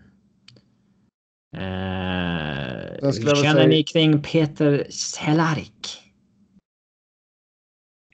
Alltså, jag, då är jag väl mer sugen på Nikolaj Goldobin. Ah. Eller eh, vad har vi mer? Casey DeSmith gick ju också. Han är bara dyr. Han är inte bra. Ja, Mm. Borde ju vara eh, negativ value. Mika Salomäki har ju varit lite av uh, Laviolettes favorit tidigare. Eh, Sam, Gang- alltså. Det är kört. Det är tåget. Nej, men det, ja, det är det väl lite och han, han är ju rätt dyr också. Blir det ju. Men, men ehm, det är kanske inte nu man plockar upp honom, men liksom är, är du mitt under säsongen, du har någon skada, ditt powerplay är skitdåligt. Mm. Och han bara har kontrakt säsongen ut. Ja, då kanske man drar till med honom typ. Uh, vad Ehm. mer? Men i dagsläget skulle jag ju inte gå efter honom alltså. Nej. Det är ändå 3,15 miljoner. Ja, vi kan säga att vi har några svenskar på listan också. Anton Forsberg, Gustav Forsling Ah, bla, bla, bla, Christian bla, Joos. bla, bla, bla. och eh, Ja. vad var det mer? Bla. Karl Bla, bla, Dahlström. bla, bla. Men det är väl ingen som ska in på topp fem där i alla fall. Helvete heller. Vi ska inte sänka, sänka oss till sådana eh, nivåer. Ja, Gustav Forsling har vi konstaterat att han är ju bast ju. Men ska vi tal om, eh, enas, enas om en däremot femma? så... Fan, Tobias Ja. Björnfot är ju kvar på Ja, han har ju varit, jätte, han har varit jättebra. Han gjorde sju matcher i SHL i fjol. Björn Fot med Doughty. Ja, vi vill se Björn Fot med Helvete vad Doughty. Har hyllat honom. Björn Ja, inte, alltså Djurgården har ju räknat med att han ska ju spela hela året här. Han gjorde ju bara sju matcher för Djurgården i fjol och nu är det så här, han är fortfarande kvar. Mm. Man bara jaha. Eh, Jag kan trada dem för Jason Garrison tillbaka istället. Nej, tack. Uh, ja. Ja, men ska vi enas om en femma här då? Ho- Hoseng? Ska vi köra en femma? Eller alltså topp fem här. Hoseng etta. Språng, Strong. Archie. Birchie. eh, Sen vill jag just typ säga Hickey och Guldovin. Christian Joos är väl ändå ganska intressant. Ja. Alltså tar du hellre juice än uh, Hickey? Alltså Hickey var ju en grej för fem år sedan. Christian Joos har ju... Alltså han gjorde ju nästan point per game i AHL för två år sedan. Och nu har haft två säsonger där han liksom fått etablera in sig i Washington men nu är det redo att ja, få en större roll någonstans. Typ Erik Gustafsson då i, liksom, i Chicago. Okej, då kör vi juice. Juice. Mm. Och, och Guldovin. Bra. Då har vi den där i alla fall. Eh, nästa fråga här. 6,75 miljoner på två år för Line känns som en nödlösning för att få något klart bara eller? Frågetecken. Många kontrakt som dragit ut på tiden och sedan känns väldigt rimliga från klubbarnas sida. Eh, vi pratade ju om det tidigare idag. Så att jag, Ja. det, vi tyckte väl att det var rimligt för bägge. Mm. Tror, tror ni att William Nylanders säsong har påverkat eh, att man liksom inte vill sitta ut eh, en månad? Det har påverkat en del. Men Det är ju från många lag i den sida? situationen. Ja. Eh, Kanske. ja, det har nog påverkat en del. Sen är det många lag i den situationen också att eh, alltså de har typ inget löneutrymme. Och väntar du in i säsongen så blir årets cap hit högre. Mm. Och vissa klarar inte ens av att hantera det. Winnipeg hade ju inte kunnat gå in i säsongen med dem och sen signa. Nej. Alltså, och i Toronto hade ju verkligen inte kunnat gå in i säsongen med Marnerosignad. Mm. Utan att han sitter året ut då. Mm. Ja. Så att, eh, det, det skrämmer nog fler. Det, det, det som kanske förvånar lite är väl att alltså, var det ens någon som tog ett ettårskontrakt? Vadå? Nej, det var det Alltså inte. av, av de här stora, det var det inte va? Nej. Det var At två. the bank? Eller vad Ja, menar du? ja, men, Ja, jo, jo, men det är ju så jävla crazy så det här. Men jag menar liksom. Alltså jag menar någon, någon av Rantanen i det gänget liksom. Nej, nej, det var det inte. Bara. Det var det inte va? Nej, det var två år som var det minsta. Mm. Det känns ändå lite förvånande, eller? Ja. Eh, ja. Vad- De dyraste ettårskontrakten jag fick i sommar det var i KD Ceesay på eh, vad har vi mer då? Du, du, du. Edmundson. Ja, Burakovsky sitt QO på 3,25. Liksom det, Mm. Nej, det var inga. Det är Simmons då på 5. Jo, men nu börjar vi snacka UFAs också.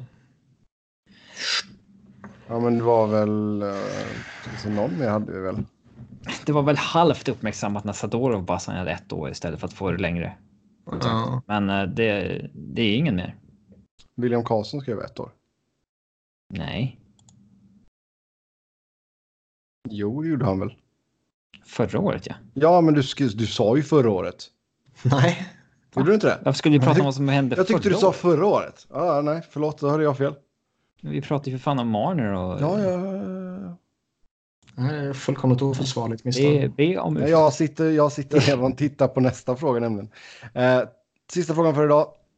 Ta ut 10-talets All-Star Team. Så. Så, ja. Ska man ha med McDavid då eller? Det kan du väl göra ett eh, försök att få in om du vill. Vad tar vi från eh, 09-10 fram till nu? Nej, Nej, 10. Eller tar vi 10-11? 10-11 till 18. tar vi första januari 2010? Nej, Eh, säsongen 10-11. Och framåt. Ja, men då eh, de tre forwardsen som har gjort mest poäng är Crosby, Kane och Giroux. Ja. Ja, men Giroux petar vi och så slänger vi in Ovechkin. Ja, Ovechkin är ju bara sex poäng efter. Eh, ja, men 6 poäng är 6 poäng. Euro har Ja. gjort sex matcher mer. Ja, exakt. Mm. Ja. Alltså är Euro bättre. Han har spelat mer och han har gjort mer poäng. Han vill, man kan vända Du, argumenten. du, får inte, du får inte med Giroud här, jag är ledsen Niklas. Men ja, då säger vi Euro, Crosby och Ovechkin. För att vi vill inte ha en uh, odräglig jävla Patrick Kane i vårt lag. Ska man titta på 10-talets eh, powerhouse så är det väl. Eh, det är fortfarande så att Crosby och Ovechkin liksom tar det här decenniet också. Så att Ja. säga. Ja, det är klart. Eh, och sen, eh, sen kan man faktiskt argumentera om tredje.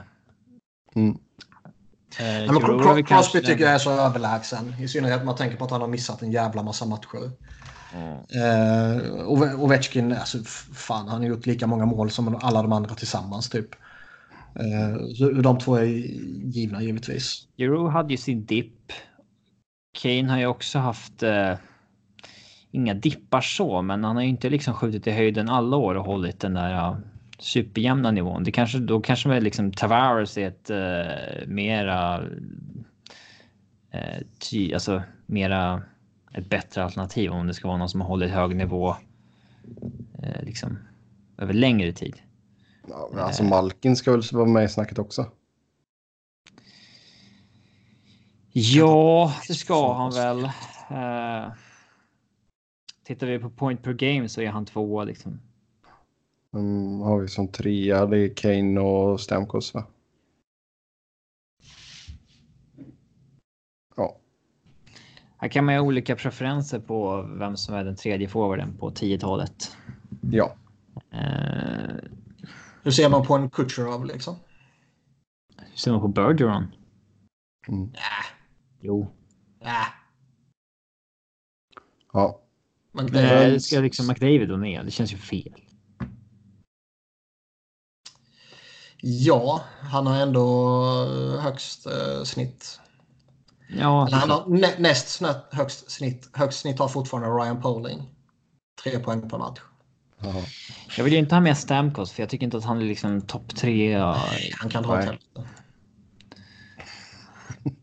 Kessel är faktiskt sexa på den här listan över mest poäng den här eran. Ja. Panarin har eh, en, två, tre, fyra, fem, sex, sjunde högsta snittet. Kessel har ju ganska lågt point per game i och med att han... Eh, alltså han är ju högt för att han har spelat eh, mycket matcher. Han är aldrig skadad. Han är en Ironman jämfört med de andra mjukisarna. Martin Saint-Louis är och sniffar på topp 10 i poängsnitt också. Åh, men vad fan. Man ska ju vara med hela det 10-talet Pavel. Datsjuk också. Ja, men man, man ska vara med hela 10-talet för att vara qualified. Jag håller med. Men eh, det kan ändå sägas. Så därför Okej. är ju Crosby disqualified också. ja, det, Nej, jag menar eh, McDavid såklart. Inte Crosby. Ja. Men Crosby, Ovechkin och ska vi Giroud. enas om en tredje här nu och det blir inte Giroud. det blir Euro. Kaptenernas kapten då? Taves? Euro. Nej, för helvete. Avgå. Ja, alltså mitt val är nog eh, Bergeron. Liksom om vi ska ta eh, ja, de tre bästa forwarderna under 10-talet. ja, det är inte heller relevant. Euro. Ja, men ta Giroud du då, så tar jag Bergeron. Så får Sebbe ta sin jävla kåpet där. Ja. Ja. Ja. Det är varsitt favoritval här då. eh, backarna, där har Erik Karlsson, Brent Burns. Om vi kollar på poäng. Ja. Erik Karlsson är är det- toppgiven. Är 11-12 han breakar ju liksom. Ja, Men vad fan, Burns känns väl också ganska tokgiven eller? Ja, alltså är det någon som kan utmana dem? Alltså Hedman har inte haft den superstatusen alla åren. Nej. Big Buff. Nej. Um, vad har vi mer? Kan, kanske en Keith, man har fan inte gjort så överjävligt många poäng heller. mm. Eh, nej. Men han var en jävla superback nästan hela 10-talet. Ja. Nästan. Eh, alltså Burns har ju spelat en del matcher som forward den här eran också. Mm. Ska sägas. Eh, men om man ska ta från 2010 till idag. Hållit högst nivå. efter Erik Karlsson. Då får man kanske börja titta på en Ryan Suder eller en Drew Doughty. Chris Letang har näst högsta poängsnitten. Ja. Med Erik Karlsson är alla överens om i alla fall. Uh, sen, Ja, säger, sen säger jag Burns. Säger Ryan Suder Ehm, och säger 2010 till 2019 liksom vem som var bäst. nej, jag, jag drar fan till med Keith alltså. Målvakt. eh, Gött att Sebbe hatar eh, Jag är besviken på honom efter fjolåret. Ja, han kan ju Eh, dra åt helvete om man är Sebbe såklart. Målvakt är ju tyvärr inte så mycket att diskutera. Det är en Nej. målvakt som hållit jämn högsta nivå hela. Ja, Ja. under tio år. Det är ju Henrik Lundqvist liksom. Yes. Så där har vi den. Det var kul. Jävla oväder du slänger in han här. Verkligen inte. Coach då? Coach? Det är coach Q. Man kan väl inte säga någon annan. Alltså, Nej. Han är ju Scotty Bowman av den här generationen. Mm. Ja, Babson har ju väldigt få slutspelsvinster under liksom den här eran kan man ju säga. Alltså Oh ja. om vi pratar 2010 till 2019. Ja. Eh, och ska man inte utvärdera liksom, på det sättet. Men eh, gör man en sån här lista så måste man utvärdera på det sättet. Ja, Eh, Då blir det Q. ja, vad är Mm. det tre? Är, ja, nu räknas inte 0, 9, 10 med, men ja, ändå tre ringar. Yes, med det så vi säger tack och hej för den här gången. Som vanligt ska ni köta hockey med oss via Twitter. Mig hittar ni på att Norden, Niklas på att Niklas Wiberg, Niklas med C, Wiberg med enkel V och Robin på R underscore Fredriksson. Tills nästa gång, ha det gött, hej hej!